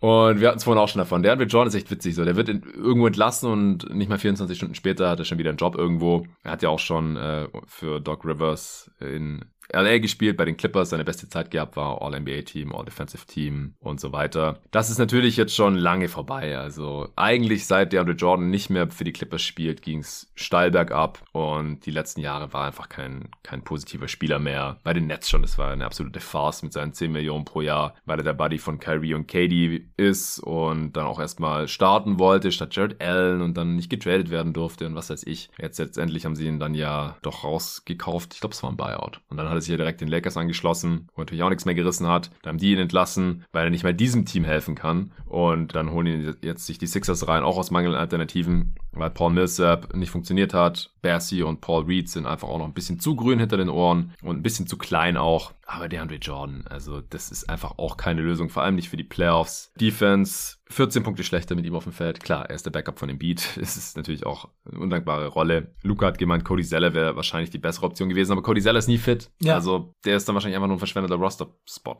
leider. Hast du sonst noch was zu den Sixers? Ja, ich wollte noch sagen, dass James Harden ja Small Game James jetzt ist und dass auch Doc Rivers ja einer der Coaches ist, die am meisten in den Playoffs Führungen in Spielen mm, und in mm, Serien immer ja, vergeben. Die also meisten 3-1-Führungen hat er, ich glaube drei schon waren es. Wenn es in den Playoffs richtig tough wird und die 76ers mal so einen Schlag ins Gesicht bekommen, dann bin ich mal gespannt, wie sie reagieren und ob sie dann zusammen stehen und das Ding rumreißen, gerade mit dieser kurzen Zeit, die sie jetzt erst zusammen sind, oder ob sie dann zerkrümeln wie ein alter Keks. Mal sehen. Also Doc Rivers ist nicht der Coach, den ich haben will, wenn es hart auf hart kommt in den Playoffs. Und James Harden ist nicht der Superstar, den ich haben will in den Playoffs, wenn es hart auf hart kommt. Aber sie haben Embiid im Team. Also ich glaube, dann muss es entweder Embiid richten, was ich ihm zutraue, wenn er fit ist, oder Harden muss hier mal sein Karrierenarrativ ein bisschen verändern, im positiven Sinne, und diesen Spitznamen loswerden. Ja. halte ich auch nicht für, für unmöglich, weil er hat es neben Embiid jetzt natürlich auch leichter. Ja, aber was ich von den 76ers sehen will, bevor die Playoffs losgehen, ist, dass James Harden es schafft, wirklich Joel Embiid das Leben einfacher zu machen. Weil jetzt in letzter Zeit waren so viele Spiele dabei,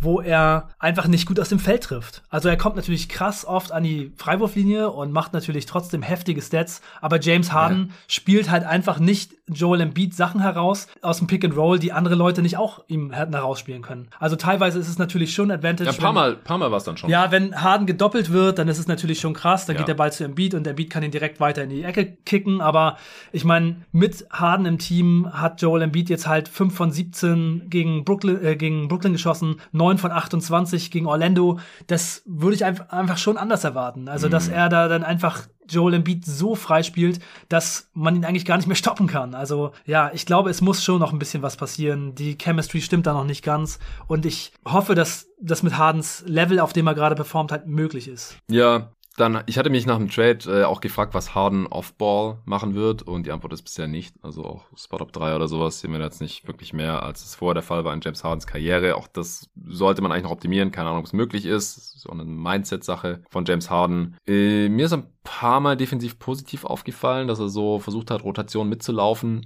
in der Defense. Hat sich einmal sogar Nuggets. voll auf den Ball geschmissen. Stimmt, ja, hat er gehasselt. Ja. ja, wahrscheinlich auch nur, weil er gesehen hat, dass Jokic sich gleich nach dem Ball schmeißen wird und dann hat es natürlich sehr schlecht ausgesehen, wenn er dann einfach nur daneben stehen bleibt, was wir auch schon gesehen haben in dieser Saison, noch im Jersey für die Nets, ich glaube, das war gegen die Kings. Dann war noch eine Frage, wie gut passt Tyrese Maxey eigentlich da offensiv noch rein? neben Harden und Embiid und die Antwort ist sehr gut. Also viele Fast Breaks und Rip and Goes nach Harden, Kickouts. Also der nutzt da seine Lücken bisher sehr, sehr gut. Auch der Jumper fällt ganz gut. Ja. Dann ist halt die Frage, kann man mit Thibault als Starter offensiv überleben oder startet man doch lieber wieder irgendwie Danny Green, der natürlich defensiv mittlerweile nicht mehr auf dem Niveau ist oder nicht den Impact von einem Thibault hat, auch wenn er ein soliderer On-Ball-Defender vielleicht immer noch ist, aber halt überhaupt nicht dieser defensive Playmaker wie Thibault und aber er hat halt einen Dreier ja, im Gegensatz zu Thibault oder überhaupt ein offensives Game. Ähm, äh, jeden Tag NBA Supported Discord hat auch irgendwer gesagt, in den Playoffs wird Thibault einfach kon konstant stehen gelassen, offen gelassen, kann er machen, was er will. Da wird dann offensiv quasi 4 gegen 5 gespielt und wenn Thibault dann mal 25 Punkte macht und man deswegen verliert, dann, dann ist es halt so, muss man damit leben. Hat jemand anders geschrieben, ey, das Career High von Thibault ist 20 Punkte. Also es ist sehr unwahrscheinlich, dass er dann in einem Playoff-Spiel auf einmal 25 macht. Dann haben wir das Game angeschaut, hat im ersten Viertel gleich neun Punkte gemacht. Dann habe ich dir die Story erzählt. Und äh, wie viel hat er am Ende des Spiels gehabt? Wahrscheinlich nicht viel mehr. Also ich kann mich gerade nicht erinnern, überhaupt nochmal gescored Ich glaube, er hat neun Punkte gemacht. Echt? Ja, ja können wir ja gleich nochmal hier nebenher verifizieren. Aber es, das wird schon, wird schon sehr schwierig, glaube ich, offensiv. Und gleichzeitig kann man defensiv wahrscheinlich nicht auf Thibault verzichten. Er hat ja jetzt auch in dem Spiel wieder total für Unruhe gesorgt. Ja. Jokic äh, getaggt und Ball gestrippt. Was hatte der? Fünf Steals oder sechs am Ende? Wir haben es gerade sechs Steals, zwei Blocks. Und er hatte neun Punkte tatsächlich am Ende. Also er ja. hat neun Punkte in den ersten fünf, sechs Minuten des Spiels gemacht und danach nichts mehr. Und du hattest es schon gecallt. Du hast ja. schon gesagt, pass auf, am Ende des Spiels hat er auch neun und das war dann tatsächlich so. Ja, ich war mir jetzt nicht ganz sicher, weil wir mussten im dritten Viertel haben wir so das halbe Viertel geskippt, stimmt. weil sonst mhm. wäre es knapp geworden mit der Aufnahme. Hätte sein können, dass er nochmal irgendwie gescored hat. Und ich habe mir den Box sogar noch äh, nicht mehr nochmal angeschaut. Ja, dann äh, Tobias Harris natürlich noch mit seinem fetten Max-Stil, sollte man vielleicht auch noch kurz erwähnen. Hm, war die Frage, profitiert er vielleicht, weil der bessere Perimeter Defender eigentlich immer gegen Harden abgestellt werden muss. Das sollten wir auf eine Dreier oder Würfe allgemein für ihn rausspringen. Bei Maxi funktioniert das ja bisher, bei Harris nicht. Luca hat gesagt, er wirkt oft wie ein Fremdkörper. Also nochmal kurze Erklärung. Luca schaut alle Sixers Spiele und hat mich hier ein bisschen supported bei der Analyse.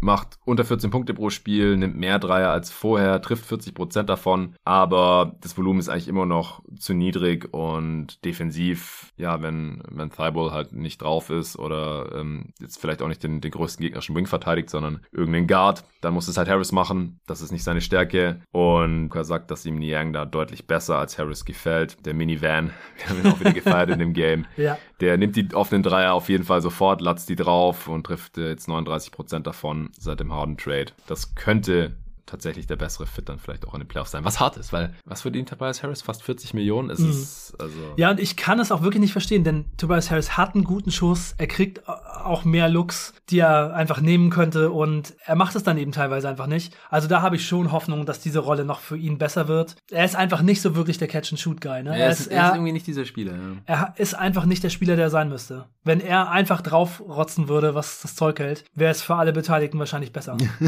ja, ja. Ja, ansonsten noch äh, defensiv hat Luca gemeint, Embiids Impact wird da minimiert, äh, wenn man, wenn man halt switcht. Auf der anderen Seite kann Embiid halt alleine auch nicht so sonderlich viel ausrichten wenn Tobias Harris, James Harden und Co. halt in jedem Screen hängen bleiben und, und dann die Gegner ständig 2 gegen 1 spielen können oder wenn halt ein Spieler wie Kevin Durant natürlich auch einfach äh, jeden offenen Mittelenstamper reinknallen kann. Und äh, Luca hat da große Bedenken hinsichtlich der Sixers Playoff Defense tatsächlich. Ja, ich kann es verstehen.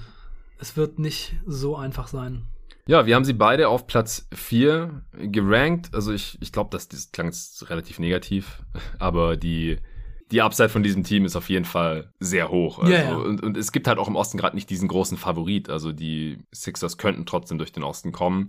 Aber jetzt erstmal 4-5-Matchup können wir jetzt besprechen. Bei dir wäre es gegen deine Bulls. Was wirst du da erwarten? Ja, die Bulls sehen immer richtig schlecht aus gegen die 76ers. Ja, da habe ich auch schon Die Bulls haben noch nie gegen Joel Embiid gewonnen. Also in jedem Spiel, das Joel Embiid in seiner Karriere gegen die Bulls gewonnen haben, haben die Bulls verloren. Und in dieser Saison halt auch. Ja, es ist kein gutes Matchup für die Bulls. Also Embiid hat jetzt in dieser Saison gegen die Bulls 18, 30, 40 und 43 gemacht. Und Vucevic sieht, halt, wenn er gegen Embiid spielt, immer aus wie so ein kleiner Schuljunge, der Ja. nicht mehr so ganz genau weiß, was er machen soll. Also er kann halt offensiv nichts machen und er kann auch defensiv nichts machen. Es ist wirklich an beiden Seiten des Feldes eine Katastrophe. Oh. Deswegen, wenn es wirklich so kommt, Bulls 5, 76ers 4, dann sehe ich da kein Land für die Bulls leider. Ein Sieg. Ja, ein Sieg würden die Bulls dann wahrscheinlich holen. Also 4-1 wäre wahrscheinlich mein Tipp. Der Gentleman Sweep. Ja, gegen die Raptors wäre das, glaube ich, ein spannenderes Matchup. Aber die Raptors haben, glaube ich, einfach auch zu wenig Size gegen Embiid. Im Endeffekt, sie haben verschiedene Optionen in der Defense gegen Harden. Gerade wenn Anobi wieder mitspielt, ist es ein ganz guter Defender gegen James Harden, weil er einfach auch kräftig ist und Harden äh, die Karte da nicht so ausspielen kann. Aber ich denke im Endeffekt, die Sixers hätten natürlich auch Heimrecht. Die Raptors sind auch aus meiner Sicht überraschend gut in dieser Saison. Die hätten aus meiner Sicht genauso gut in den Tank gehen können und nochmal einen hohen Pick abstauben. Das haben sie jetzt nicht getan. Dazu waren sie auch einfach irgendwann viel zu gut, nachdem Siakam wieder zurück war. Aber ich würde hier trotzdem auch die Sixers favorisieren, ohne jetzt zu sehr hier die einzelnen Matchups zu analysieren, vor allem weil wir es ja auch unterschiedlich sehen, wer überhaupt gegeneinander spielt. Ja, aber ich könnte mir schon vorstellen, dass tatsächlich die Raptors die 76ers auch vor so ein paar Probleme stellen, so mit Ja, dem Trans also zum Beispiel die 76ers sind nicht so ein gutes Transition-Defense-Team. Sie sind nicht so besonders athletisch. Also da sah schon dann teilweise Jeff Green gegen sie aus, als wenn so ein äh, 100-Meter-Sprinter abzischt. Der hatte, glaube ich, drei oder vier Fast-Break-Dunks jetzt in dem Spiel. Mhm. Und also die Raptors könnten da schon die 76ers vielleicht vor so ein paar Probleme stellen mit ihrer Athletik und länger auf jeder Position und so. Ja, aber klar, dieses Duo wird wahrscheinlich in der ersten Runde genug sein für ein Team wie die Raptors oder wie die Bulls. Ja, in der Regular Season haben die erst zweimal gegeneinander gespielt und ein Spiel haben die Sixers gewonnen, das war allerdings im November. Und eins haben die Raptors gewonnen, das war aber im Dezember, also noch völlig anderes Team. Gut, dann kommen wir zu Platz drei. Wen hast du da stehen? Die Boston Celtics. Ja, dann äh, sind wir uns da wieder einig. Die habe ich von vier auf drei hochgeschoben seit dem letzten Update. Daher auch die Sixers jetzt überholt. Sie stehen gerade noch auf Platz 5 in der Tabelle tatsächlich mit 41 Siegen, aber genauso viele wie die Sixers. Sie haben halt nur schon zwei Niederlagen mehr und auch noch eine mehr als die Bulls. Ich glaube nicht, dass so bleiben wird, denn die Celtics sind ziemlich on fire. Im Jahr 2022 haben achtmal gewonnen und dreimal verloren seit dem letzten Mal. Offense äh, sind sie jetzt auf Platz 18 Defense die beste der Liga. Netrating mittlerweile das Beste im Osten mit plus 5,5. Da sind sie wirklich nach oben geschossen. Platz 4 in der Liga. Und wenn man es hochrechnet, käme man auf 55 Siege. Dazu müssten sie jetzt noch 14 Mal gewinnen. Und die Saison hat nur noch 13 Spiele. Also das wird nicht klappen. Sie werden ihr Netrating underperformen. Das liegt aber eher daran, dass sie da am Anfang der Saison so krass underperformt Ja. haben. Also das war ja unfassbar. Und jetzt mittlerweile, seit sie so viel besser spielen, underperformen sie ihr Netrating nicht mehr. Seit dem äh, letzten Power Ranking Update haben sie eine Win Difference von 0,7. Ja, Ja, seit dem 1. Januar haben sie 23 Siege, 9 Niederlagen. Sind das zweitbeste Team der NBA auch vom Netrating her. Plus 10. Also hinter sehr. den Suns. Ja, hinter den Suns, genau, die ja auch weiterhin ziemlich gut performen, auch ohne Chris Paul. Und ja, die Boston Celtics haben seitdem auch die zehntbeste Offense und die beste Defense der Liga. Und das mit einigem Abstand. Ja, das ist so krass. Und von daher sind die Boston Celtics echt ein Team, das sich seit Januar so krass nach oben gespielt hat, auch in meiner Meinung. Und ich finde auch ihre Playoff Rotation sieht jetzt richtig rund und gut aus. Wir haben ja jetzt auch in letzter Zeit ein bisschen mehr über sie geredet, haben ihre Defense auseinandergenommen, haben Ja. uns Robert Williams angeguckt, der eine sehr spezielle Rolle da spielt als Roamer und da viel zusammenhält. Jason Tatum geht gerade mega ab, spielt jetzt in der zweiten Hälfte der Saison, also halt auch eigentlich quasi seit Januar immer besser und besser und besser. Also March Tatum sind wir mittlerweile hier angekommen. Also das Level ist March Tatum und er macht 37 Punkte pro Spiel in diesem Monat bei 70% True Shooting. das ist unfassbar. Ja, es ist wirklich richtig krass und ich hatte es ja vorhin schon angedeutet, wie heftig die Spiele gerade sind, wenn man sich das anguckt. Also die Boston Celtics Fans sind halt wirklich so wie so hungrige Hunde, die in so einem Hinterhof rumlungern und wenn man denen so einen kleinen Knochen hinwirft, dann geht's richtig rund. die feiern dieses Team so geil ab, man. Das ist wirklich richtig nice. Gegen die Detroit Pistons, wie gesagt, fühlt sich das jetzt einfach im März schon an wie ein Playoff-Spiel. Gehen voll ab die Fans, richtig geil. Also gegen die Nets. Ja, es ist einfach nice, richtig geil. Und jetzt halt leider eine knappe Niederlage gegen die Dallas Mavericks, wo Dinwiddie da so einen Game Winner reingeschossen hat. Das war natürlich schade. Also ich bin echt gerade schon so ein bisschen Celtics, äh, so ein kleiner Celtics-Believer äh, geworden in okay. letzter Zeit. Also mir gefällt das Team wirklich so gut ähm, und die Spiele zu gucken auch und äh, die Spieler vom Team ist echt nice, wie sich das dann so ändert. Arne ist auf dem Bandwagon, hä? Ja, so ein bisschen, so ein bisschen. Also, also wenn die Bulls in der ersten Runde rausfliegen, dann äh, gehe ich, glaube ich, mit den Celtics. ja, ist jetzt witzig, weil äh, ich habe die ja im First-Round-Matchup gegen die Bulls 3-6, weil ich die Bulls auf 6 habe. Und ja, da, da würde ich leider auch nicht so besonders viel Land sehen für deine Bulls, muss ich sagen. Ja, das wäre dann bei mir leider auch so. ja, für die Bulls sieht es gerade echt scheiße aus, meine Güte. Aber naja, immerhin sieht man sie dann in der ersten Runde gegen ein krasses Team, seien es die Philadelphia 76ers oder die Boston Celtics. Das ist ja auch ein Spaß. Ja, ja, auf jeden Fall. Aber dass die Bulls eine Playoff-Runde gewinnen können, das ist mittlerweile leider sehr unrealistisch. Es sieht sehr schlecht aus, ja. Ja, aber du hast ja vorhin schon gesagt, da mit Verletzungen leider ihr Übriges getan und somit erfüllen sie eigentlich unsere Erwartungen, dass sie in die Playoffs kommen und da wahrscheinlich keine Playoff-Runde gewinnen können. So während der Saison, als so gut lief, da hast du schon irgendwann gesagt, so ja, du würdest schon erwarten, dass sie eine, eine Playoff-Runde gewinnen können. Aber im aktuellen Zustand dann mit diesen Matchups, wie auch andere Teams drauf sind, die, sie waren einfach auch die erste Saisonhälfte das bessere Team als die Celtics, muss man wirklich so sagen. Aber die spielen halt mittlerweile auch eher so, wie ich es erwartet hatte, vor allem defensiv. Da hatte ich ja schon gesagt, dass die defensiv sehr, sehr hohes Potenzial haben. Und dann durch den Derek White Trade ist natürlich noch besser geworden. Und sie sind da so unglaublich vielseitig auch. Und dann, wenn Tatum am anderen Ende so abliefert, ähm, Jalen Brown auch immer wieder, ah, so einen heftigen Facial ja, Maxi Kleber. Der war heftig. Alter. Aber das Spiel verloren. ja, das stimmt wohl. Aber ich habe das Spiel live gesehen und, und dann der Dank, also ich habe geschrien. Gut, dann äh, kommen wir doch zu Platz 2. Da habe ich die Milwaukee Bucks. Yes, ebenso. Ja. 43 Siege, 26 Niederlagen, achtmal gewonnen, viermal verloren. Seit dem letzten Mal, also da läuft es auch wieder sehr viel besser. Offense Platz 4 mittlerweile, Defense nur noch Platz 13, aber Netrating noch plus 4,3. Das ist das siebtbeste insgesamt und das drittbeste im Osten. Also die Celtics, Bucks und können wir natürlich spoilern jetzt, das einzige Team, das noch verbleibt, die Heat. Die setzen sich, was das Netrating, also die Differenz zwischen Offense und Defense, mittlerweile hier schon vom Rest ab. Aber wie gesagt, die Sixers haben das Potenzial, ähm, auf demselben Niveau zu agieren, würde ich behaupten. Wenn man das Netrating der Bucks hochrechnet, kommt man auf 52 Siege. Dazu müssten sie noch neunmal gewinnen. Das wäre dann noch ein, ja, ein Stretch zum Ende der Saison, der auf dem Niveau ist, auf dem sie jetzt auch zuletzt gespielt haben. Die haben äh, sieben der letzten acht Spiele gewonnen. Die Defense ist, wie gesagt, ein bisschen eingebrochen, aber Vielleicht kann er Brook Lopez Abhilfe schaffen, der jetzt letzte Nacht zurückgekehrt ist, erstmal von der Bank gespielt hat gegen die Jazz, nur 14 Minuten.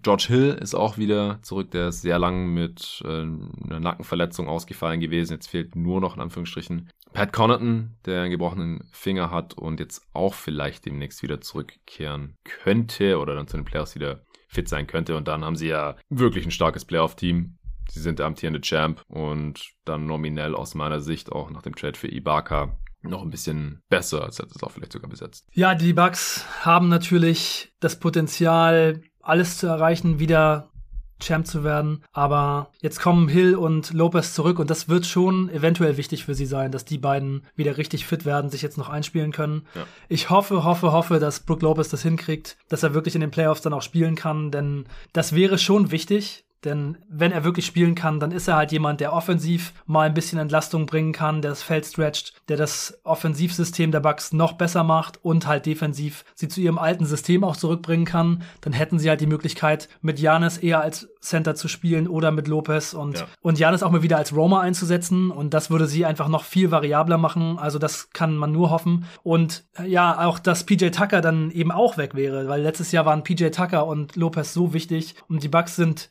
die ganze Saison nicht wirklich auf dieses absolute Killer-Niveau zurückgekommen dieses Jahr aufgrund der Verletzungen und so weiter. Aber was man schon sagen muss, ist, dass Janis Antetokounmpo einfach eine unglaublich gute Saison spielt und auf einem absoluten MVP-Level spielt. Ja. Das ist schon echt krass, was er vorne und hinten macht. Einfach irre. Im Februar in neun Spielen 141er Offensivrating, 32 Punkte, 12 Rebounds, 7 Assists. Jetzt im März nur knapp drunter 128er Offensivrating, quasi mit den gleichen Zahlen. Es ist halt schon echt irre, was er auf beiden Seiten des Feldes für dieses Team liefert. Eine krasse Load und ja, die Bucks sind auf jeden Fall ein Team, mit dem man 100% rechnen muss. Ja, das hat als amtierender Champ, wo andere Teams vielleicht mehr chillen würden oder andere Stars und sich für die Playoffs schonen oder so. Das kennt Janis nicht. Ich habe schon den Eindruck, dass es bei den restlichen Bucks eventuell hier und da mal so war oder so ist und deswegen würde ich jetzt auch nicht so viel drauf geben, dass die Defense aktuell keine Top 10 Defense ist, weil potenziell ist es halt auf jeden Fall ja. mit Janis, Middleton, Drew Holiday als Point of Attack Defender, mit Brook Lopez, der dann wieder zurück ist. Ja, yeah, dieses Team hat wahrscheinlich schon so einen kleinen Switch für die Playoffs. Ich, ich würde auch davon ausgehen. Sie werden jetzt höchstwahrscheinlich nur den zweiten Seed erreichen, weil die Heat einfach schon zwei Siege mehr haben und vor allem den viel leichteren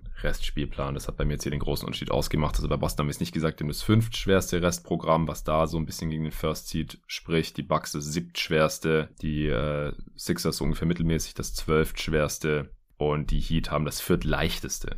Von daher gehe ich davon aus, dass die Bucks auf zwei landen. Auf sieben hatten wir die Nets, nachdem sie das Play-In-Game gewinnen. Das heißt, wir hatten direkt in der ersten Runde Nets-Bucks Rematch. Letztes ja. Jahr zweite Runde, da natürlich noch etwas andere Teams. Du hast gerade schon PJ Tucker erwähnt, der äh, letztes Jahr noch KD verteidigt hat oder versucht hat, ihn zu verteidigen. Hätte man wahrscheinlich gar nicht auch so viel besser machen können. Er war einfach nur extrem stark in der Serie. Harden ist weg. Kyrie hat sich verletzt nach, glaube drei oder im vierten Spiel. Und da müssen wir dann halt abwarten, wie viele Spiele er überhaupt machen könnte dadurch, dass es auswärts wäre für die Nets, könnte er die ersten beiden Spiele machen oder fünf der ersten vier oder vier in einer Seven-Game-Series, wie auch immer. Auf jeden Fall könnte er ein bisschen mehr spielen, dadurch, dass sie halt auswärts sind. Sie sind ja gegen, gegen jedes Team werden sie auswärts sein. Sie werden kein Homecourt-Advantage in der ersten Runde mehr erreichen. Und wir gehen davon aus, dass sie das Play-In gewinnen, die Nets, und dann direkt gegen äh, Milwaukee, wo, ja, mir wird das so ein bisschen übertrieben äh, oder mir wird da zu sehr auf den Ausgang der letzten Playoffs erwiesen, ehrlich gesagt. Weil es sind, sind andere Teams einfach. Und ja, wenn KD hinter der Dreilinie gewesen wäre, anstatt sein C auf der Dreilinie zu haben, dann hätten die die Serie gewonnen. Aber die Bucks haben halt in der Serie auch nicht besonders gut gespielt, muss nee. man so sagen. Ich wollte ja letztes Jahr den Bucks die Daumen drücken und mit den Bucks durch die Playoffs gehen und ich habe es nicht gepackt, weil die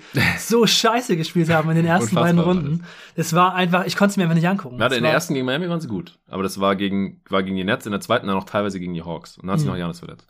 Ja. ja, ja, genau, aber so die Art und Weise, wie Janis auch am Anfang der Playoffs letztes Jahr gespielt hat, einfach nicht genug attackiert, nicht wirklich zum Ring, immer diese Fadeaways, immer irgendwie weg und nicht zum Contact gegangen und so. Keine Mismatch Mismatches attackiert. Ja. Das war so offensichtlich. Die haben mit James, die, einen einbeinigen James Harden ja. da verteidigt. Und einfach die Mismatches nicht attackiert. Ja. So, so dumm gespielt, so dämlichen Basketball. Und am Ende halt trotzdem Champion geworden. Ja.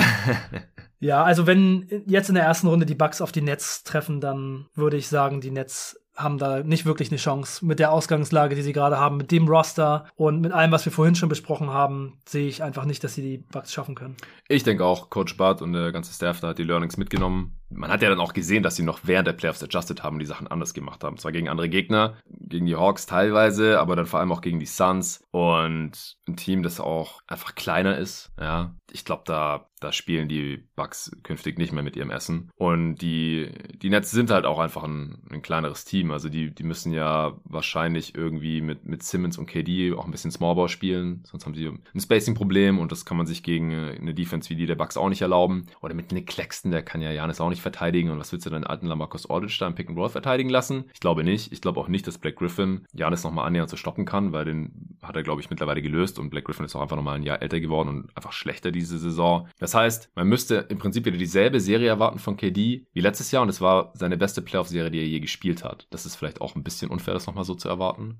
Und müssen wir, wie gesagt, wir müssen halt sehen, wie viel Kyrie überhaupt spielen kann. Also ich würde hier auch im Moment die Bucks, die ja natürlich auch einen Vorteil haben, als Favorit sehen. Und ich glaube auch nicht, dass es so spannend wird, wie es jetzt hier teilweise schon im Voraus gemacht wird, wenn diese Teams aufeinandertreffen. Wir haben es ja vorhin auch schon gesagt, wir keine Ahnung, was man von dem Ben Simmons erwarten kann. Und der konnte Janis auch noch nie effektiv verteidigen. Ja, ja, man darf auch nicht vergessen, dass dieses Team, dieses Netzteam halt ohne KD und mit einem halben Kyrie und mit einem angeschlagenen James Harden nicht mehr in der Lage war, überhaupt Spiele zu gewinnen. Also dieser Supporting Cast ist halt auch wirklich nicht so super tief und nicht so super gut geeignet. Es wird viel Probleme geben, gerade wenn, also zum Beispiel Drew Holiday und Middleton zu verteidigen, wird auch nicht einfach mit diesem Kader. Wenn man keinen Ben Simmons hat, dann wird das schon sehr, sehr schwer werden und dann werden die Bucks ihre Playoff-Defense spielen und offensiv auch wenig Probleme haben und dann sehe ich eigentlich nicht, wie die Nets das machen wollen. Ja, ich denke es auch. Also es gibt Teams, gegen die ich die Nets favorisieren würde. Cavs haben wir besprochen. Gegen die Raptors wahrscheinlich auch, aber könnte auch eine super spannende Serie werden. Gegen die Bulls würde ich sie favorisieren. Gegen die Celtics würde ich es auch als spannender sehen als gegen die Bucks. Gegen die Heat wäre auch eine, eine super spannende oder eine super interessante Serie irgendwie. Ich würde aber auch die Heat favorisieren.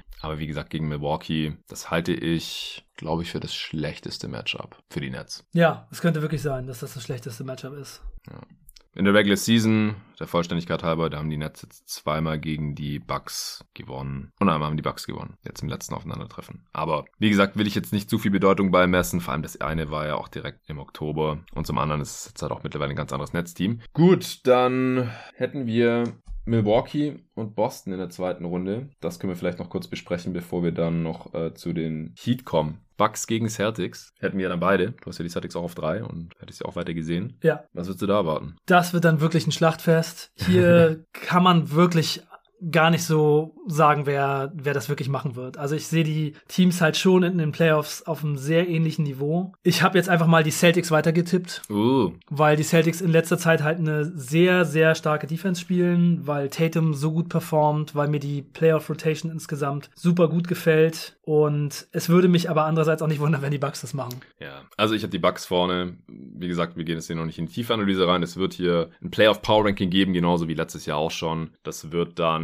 wahrscheinlich schon das nächste werden. Denn wie gesagt, in einem Monat ist die Regular Season schon vorbei und ich glaube nicht, dass wir nochmal ein Regular Season Power Ranking machen müssen unbedingt. Aber mein erstes Gefühl war hier, als ich mir ein paar Gedanken drüber gemacht habe, auch Milwaukee. Also nicht auch Milwaukee, es war Milwaukee, bei dir waren es die Celtics, bei mir wäre es Milwaukee. Es wird bestimmt super, super spannend, super interessant und eher knapp werden. Aber ich gehe mit dem amtierenden Champ, die damit dann in den Eastern Conference Finals wären. Aber wir haben noch gar nicht über den First Seed gesprochen. Da haben wir dann wohl beide die Miami Heat stehen. Ja, die stehen bei einer Bilanz von 45 und 24. Meisten Siege seit dem letzten Power Ranking Update. Neunmal gewonnen, viermal verloren. Offense Platz 9, Defense Platz 4. Damit das einzige Team im Osten, das in Offense und Defense Top 10 ist. Das ist krass. Also die Bucks könnten defensiv vielleicht nochmal in die Top 10 reinkommen. Die Sixers könnten, wenn es mit Harden und Beat offensiv äh, so gut weiterläuft, wobei sie da insgesamt nur äh, auf dem bisherigen Niveau sind. Da sind sie, wie gesagt, auf Platz 14. Es wird eng, da noch in die Top 10 reinzukommen, offensiv. Die Bulls kommen nicht mehr in die Defense Top 10. Ja, wahrscheinlich bleiben die Heat das einzige Team, das in beiden Enden des Feldes in der Top 10 landen wird. Das ist äh, das beste Netrating, nee, das zweitbeste Netrating nach den Celtics mittlerweile im Osten und das fünftbeste der gesamten Liga. Wenn man es hochnimmt, kommt man auf 55 Siege. Dazu müssten die Heat noch zehnmal gewinnen, was ich ihnen durchaus zutraue. Was hältst du von Heat? Ja, krasse Saison mit Ja. vielen Verletzungen, trotzdem mit einem super tiefen Kader ein sehr, sehr gutes Ergebnis rausgespielt. Also, dass die Heat der Number One Seed sind, finde ich echt sehr, sehr beeindruckend. Denn vor der Saison habe ich gedacht, dieses Team wird sicherlich viele Verletzungsprobleme haben. Und ich hatte sie dann, glaube ich, auf sechs getippt. Hatten sie jetzt auch viele Verletzungsprobleme, aber sie sind trotzdem der Number One Seed. Weil sie auch Und tiefer sind als gedacht, weil Sie sind- auf einmal irgendwelche Rotationsspieler ja, ja, genau, wieder sie sind viel tiefer als gedacht. Immer wenn bei den Heat irgendwer ausfällt, dann kommt jemand und übernimmt einfach die Rolle und macht es super gut. Und ja, insgesamt haben wirklich viele, viele Leute auch eine bessere Saison gespielt, als man es vielleicht vorher gedacht hätte bei den Miami Heat. Also Tyler Hero allen voran, der jetzt gerade wirklich nochmal eine gute Phase hat, lange Zeit nicht so effizient gewesen, aber jetzt in den letzten 30 Tagen 25 Punkte im Schnitt mit 50% Field Goal. Das sieht ziemlich gut aus. Dann hat Duncan Robbins sich wieder, wieder ein bisschen gefangen. Gabe Vincent hat eine starke Saison gespielt. Max Struess Caleb Martin total überrascht. Oma J7, wenn er gebraucht wird, in die Bresche gesprungen. Also da sind wirklich viele Leute so vom Ende der Rotation oder Leute, mit denen man gar nicht gerechnet hätte, die das sehr, sehr gut gemacht haben, immer wieder übernommen haben. Und Ganz so, kurz, die meisten Spiele der Heat hat Duncan Robinson gemacht, 66. Die zweitmeisten PJ Tucker, 61. Die drittmeisten schon Gabe Vincent, 60. Die viertmeisten Dwayne Dedman, 59. Also keiner der Stars. Dann kommt schon Tyler Hero mit 56 Spielen, der hat auch die meisten Minuten insgesamt bei den Heat. Die sechstmeisten Spiele hat Max Truss gemacht bei den Heat. Ja. Mit 56. Dann kommt erst Lowry mit 52 Spielen. Ja. Und Das Jimmy Butler unfassbar. 47, Bam Adebayo 44 Ja. und trotzdem Number One Seed. Das ist echt krass. Also wirklich eine sehr, sehr beeindruckende Saison. Sehr krass auch von Spolstra, wie Ja. er das Team zusammenhält. Krass natürlich auch für die Organisation, dass sie immer Leute finden, die so gut in ihr System reinpassen. Also Max Struess und Gabe Vincent sind ja quasi so die nächsten Duncan Robinsons, die halt einfach aus dem Nirgendwo kommen und für die einfach jetzt eine krasse Rolle spielen. Und halt auch Omar Seven ist halt so jemand, der einfach äh, Double, Double, Double nach Double, Double macht, wenn er irgendwie gebraucht wird. Es ist halt echt abgefahren, was in diesem Team alles drinsteckt. Caleb Martin, auch vom Ja, Two-Way jetzt leider für den Rest der Saison raus ist mit einer schweren Knieverletzung. Ah, ja, stimmt. Ja, Caleb Martin hat auch eine richtig gute Saison gespielt. Caleb Martin ist so der Jimmy Butler-Ersatz. Jimmy Butler ist raus, okay, Caleb Martin spielt krass. ist echt so. Ja, es ist schon echt ein sehr, sehr geiles Team. Für die Playoffs ist halt so ein bisschen natürlich die Befürchtung, dass das Top-End-Talent vielleicht in manchen Serien nicht ganz ausreichen könnte und vor allem so das Crunch-Time-Play und die Creation in der Crunch-Time, dass ihnen da dann so ein bisschen die Butter vom Brot genommen wird, dass ihre Actions, die sie spielen, mit Handoffs so ein bisschen weggenommen werden und sie dann eben nicht den Number-One-Guy haben, der besser ist als der Typ vom anderen Team. Sie haben halt keinen KD, keinen Janis, der dann das Spiel einfach mal übernimmt oder einfach absolut sicher ist zu dominieren. Denn Jimmy Butler, der kann das mal machen, aber der hat halt auch immer Spiele dabei, wo er es nicht so unbedingt macht. Kyle Lowry ist auch keiner mehr, der wirklich viel selber als Scorer auftritt. Es ist halt eben eher so ein Team-Effort-Ding. Bam ist das auch nicht, wo man dann eben eher mal Probleme bekommt in engen Spielen und in den Playoffs geht es dann eben oft darum, diese engen Spiele zu closen und da waren die Heat in dieser Saison eben nicht so gut. Nur 19. in der Crunch-Time, minus 3,2 Net-Rating. Mhm. Das sieht vor allem offensiv nicht so gut aus. 98er Mhm. Offensivrating in Clutch Moments dieses Jahr und da können die Miami Heat nur hoffen, dass es in den Playoffs dann besser läuft. Ja, das könnte so ein bisschen ja Hilles-Verse werden. Gerade mal nochmal geschaut, also Caleb Martin nicht out for season, hast du gerade gesagt, glaube ich. Das ist nur eine Right Knee Hyper Extension, mit der jetzt nur Day-to-Day zu sein scheint. Ah, okay. Zum Glück in dem Fall dann. Ja, Mhm. okay, sehr gut. Für die Heat. Ja, Ich glaube, ich habe ihn gerade verwechselt mit, nicht mit Cody Martin. mit DeAndre Bambry. Ja, Der ja stimmt, hätten wir bei den Nets erwähnen sollen. Ja. Äh, bei den Bucks erwähnen sollen, sorry, der wurde ja, den Nets gecuttet, dann von den Bucks aufgesammelt. Der ist out for season. Ja. Da hast du recht, ja. Der hat eine schlimme Knieverletzung gehabt. Genau, gegen die Warriors hat er sich die zugezogen.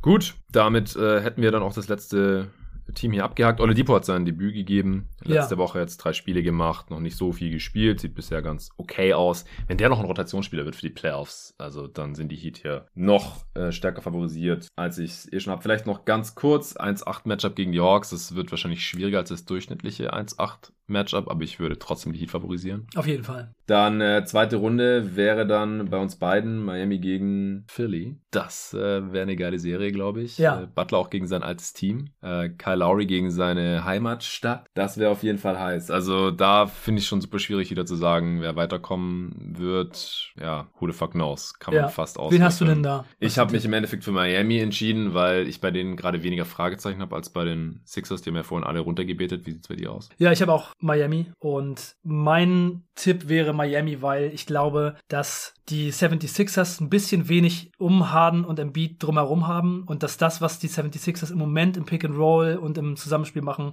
etwas ist, was die Miami Heat ziemlich leicht ihnen wegnehmen würden. Und was machen die 76ers dann? Was sind dann die Adjustments? Ja. Wie gleicht man das aus? Und ich würde einfach sagen, Spolstra kriegt das raus und da gebe ich den Miami Heat dann einfach von daher irgendwie mehr Benefit of the Benefit doubt. of the Doubt. Und ich glaube halt auch einfach, dass diese Eingespieltheit der Heat auch noch ein Vorteil ist gegenüber den 76ers. Und es ist einfach so, wenn man die Heat in den Playoffs schlagen will, dann muss man ihnen halt diese Actions wegnehmen. Man muss super gut funktionieren als Team zusammen. Man darf nicht so viele Fehler machen, Miscommunications gegen die Miami Heat, dann ist man gekillt. Und ich glaube einfach, dass die Zeit zu kurz ist, um sich darauf einzustellen als 76ers Team. Und ich glaube auch, dass da das Personal nicht ganz so passt. Also ich glaube, dass Mhm. zum Beispiel Harden defensiv gegen die Miami Heat so seine Probleme haben wird. Ja, ich glaube auch nicht, dass äh, Thibault Jimmy Butler großartig verteidigen kann. Wahrscheinlich verteidigt er dann auch eher gegen Lowry. Also ja, ich denke auch, dass das sieht gerade eher nach Miami aus, aber das werden wir uns dann nochmal ganz genau anschauen. Sollte es zu diesem Matchup kommen oder dann halt auch im Playoff Power Ranking im äh, Eastern Conference Final hätte ich dann äh, Milwaukee vorne. Die haben letztes Jahr die Heat zerlegt. Ich glaube, dieses Jahr würde das anders laufen. Es wäre viel knapper, aber ich würde trotzdem noch die Bucks favorisieren. Ja, ich hätte die Heat gegen die Celtics Ja. und ich würde einfach die Celtics ins Finale tippen. Du Es bist ja echt auf dem Bandwagon jetzt. Hey, ich bin, ich bin angetan. Also Die Celtics sind defensiv absolut krass und gar kein Fragezeichen. Es geht halt darum, dass sie offensiv zusammenspielen, dass sie den Ball teilen, dass sie sich gute Würfe rausspielen und dass Tatum weiterhin halt so krass spielt. Dann können sie das schaffen, meiner Meinung nach. Das wird David gefallen. Wir sind gespannt auf euer Feedback. Das äh, war's jetzt für heute hier mit diesem Eastern Conference Power Ranking. Äh, vielen Dank dir, Arne, dass äh, du mal wieder hier am Start warst. Hat natürlich wie immer mega, mega Bock gemacht und äh, wir werden das jetzt auch über die nächsten Wochen hier so aufrechterhalten. Wir wissen noch nicht genau, was wir nächste Woche machen werden werden. Aber das besprechen wir jetzt. Äh, Ende der Woche gibt es nochmal mindestens einen Pod. Auch da bin ich noch nicht ganz sicher, was kommen wird. Ansonsten auch vielen Dank an äh, Readly fürs Sponsoren dieser Folge. Probiert das einfach mal aus. Der erste Monat ist kostenlos. Das habt ihr zu verlieren. Wenn es euch nicht gefallen sollte, dann könnt ihr das natürlich auch sofort wieder kündigen.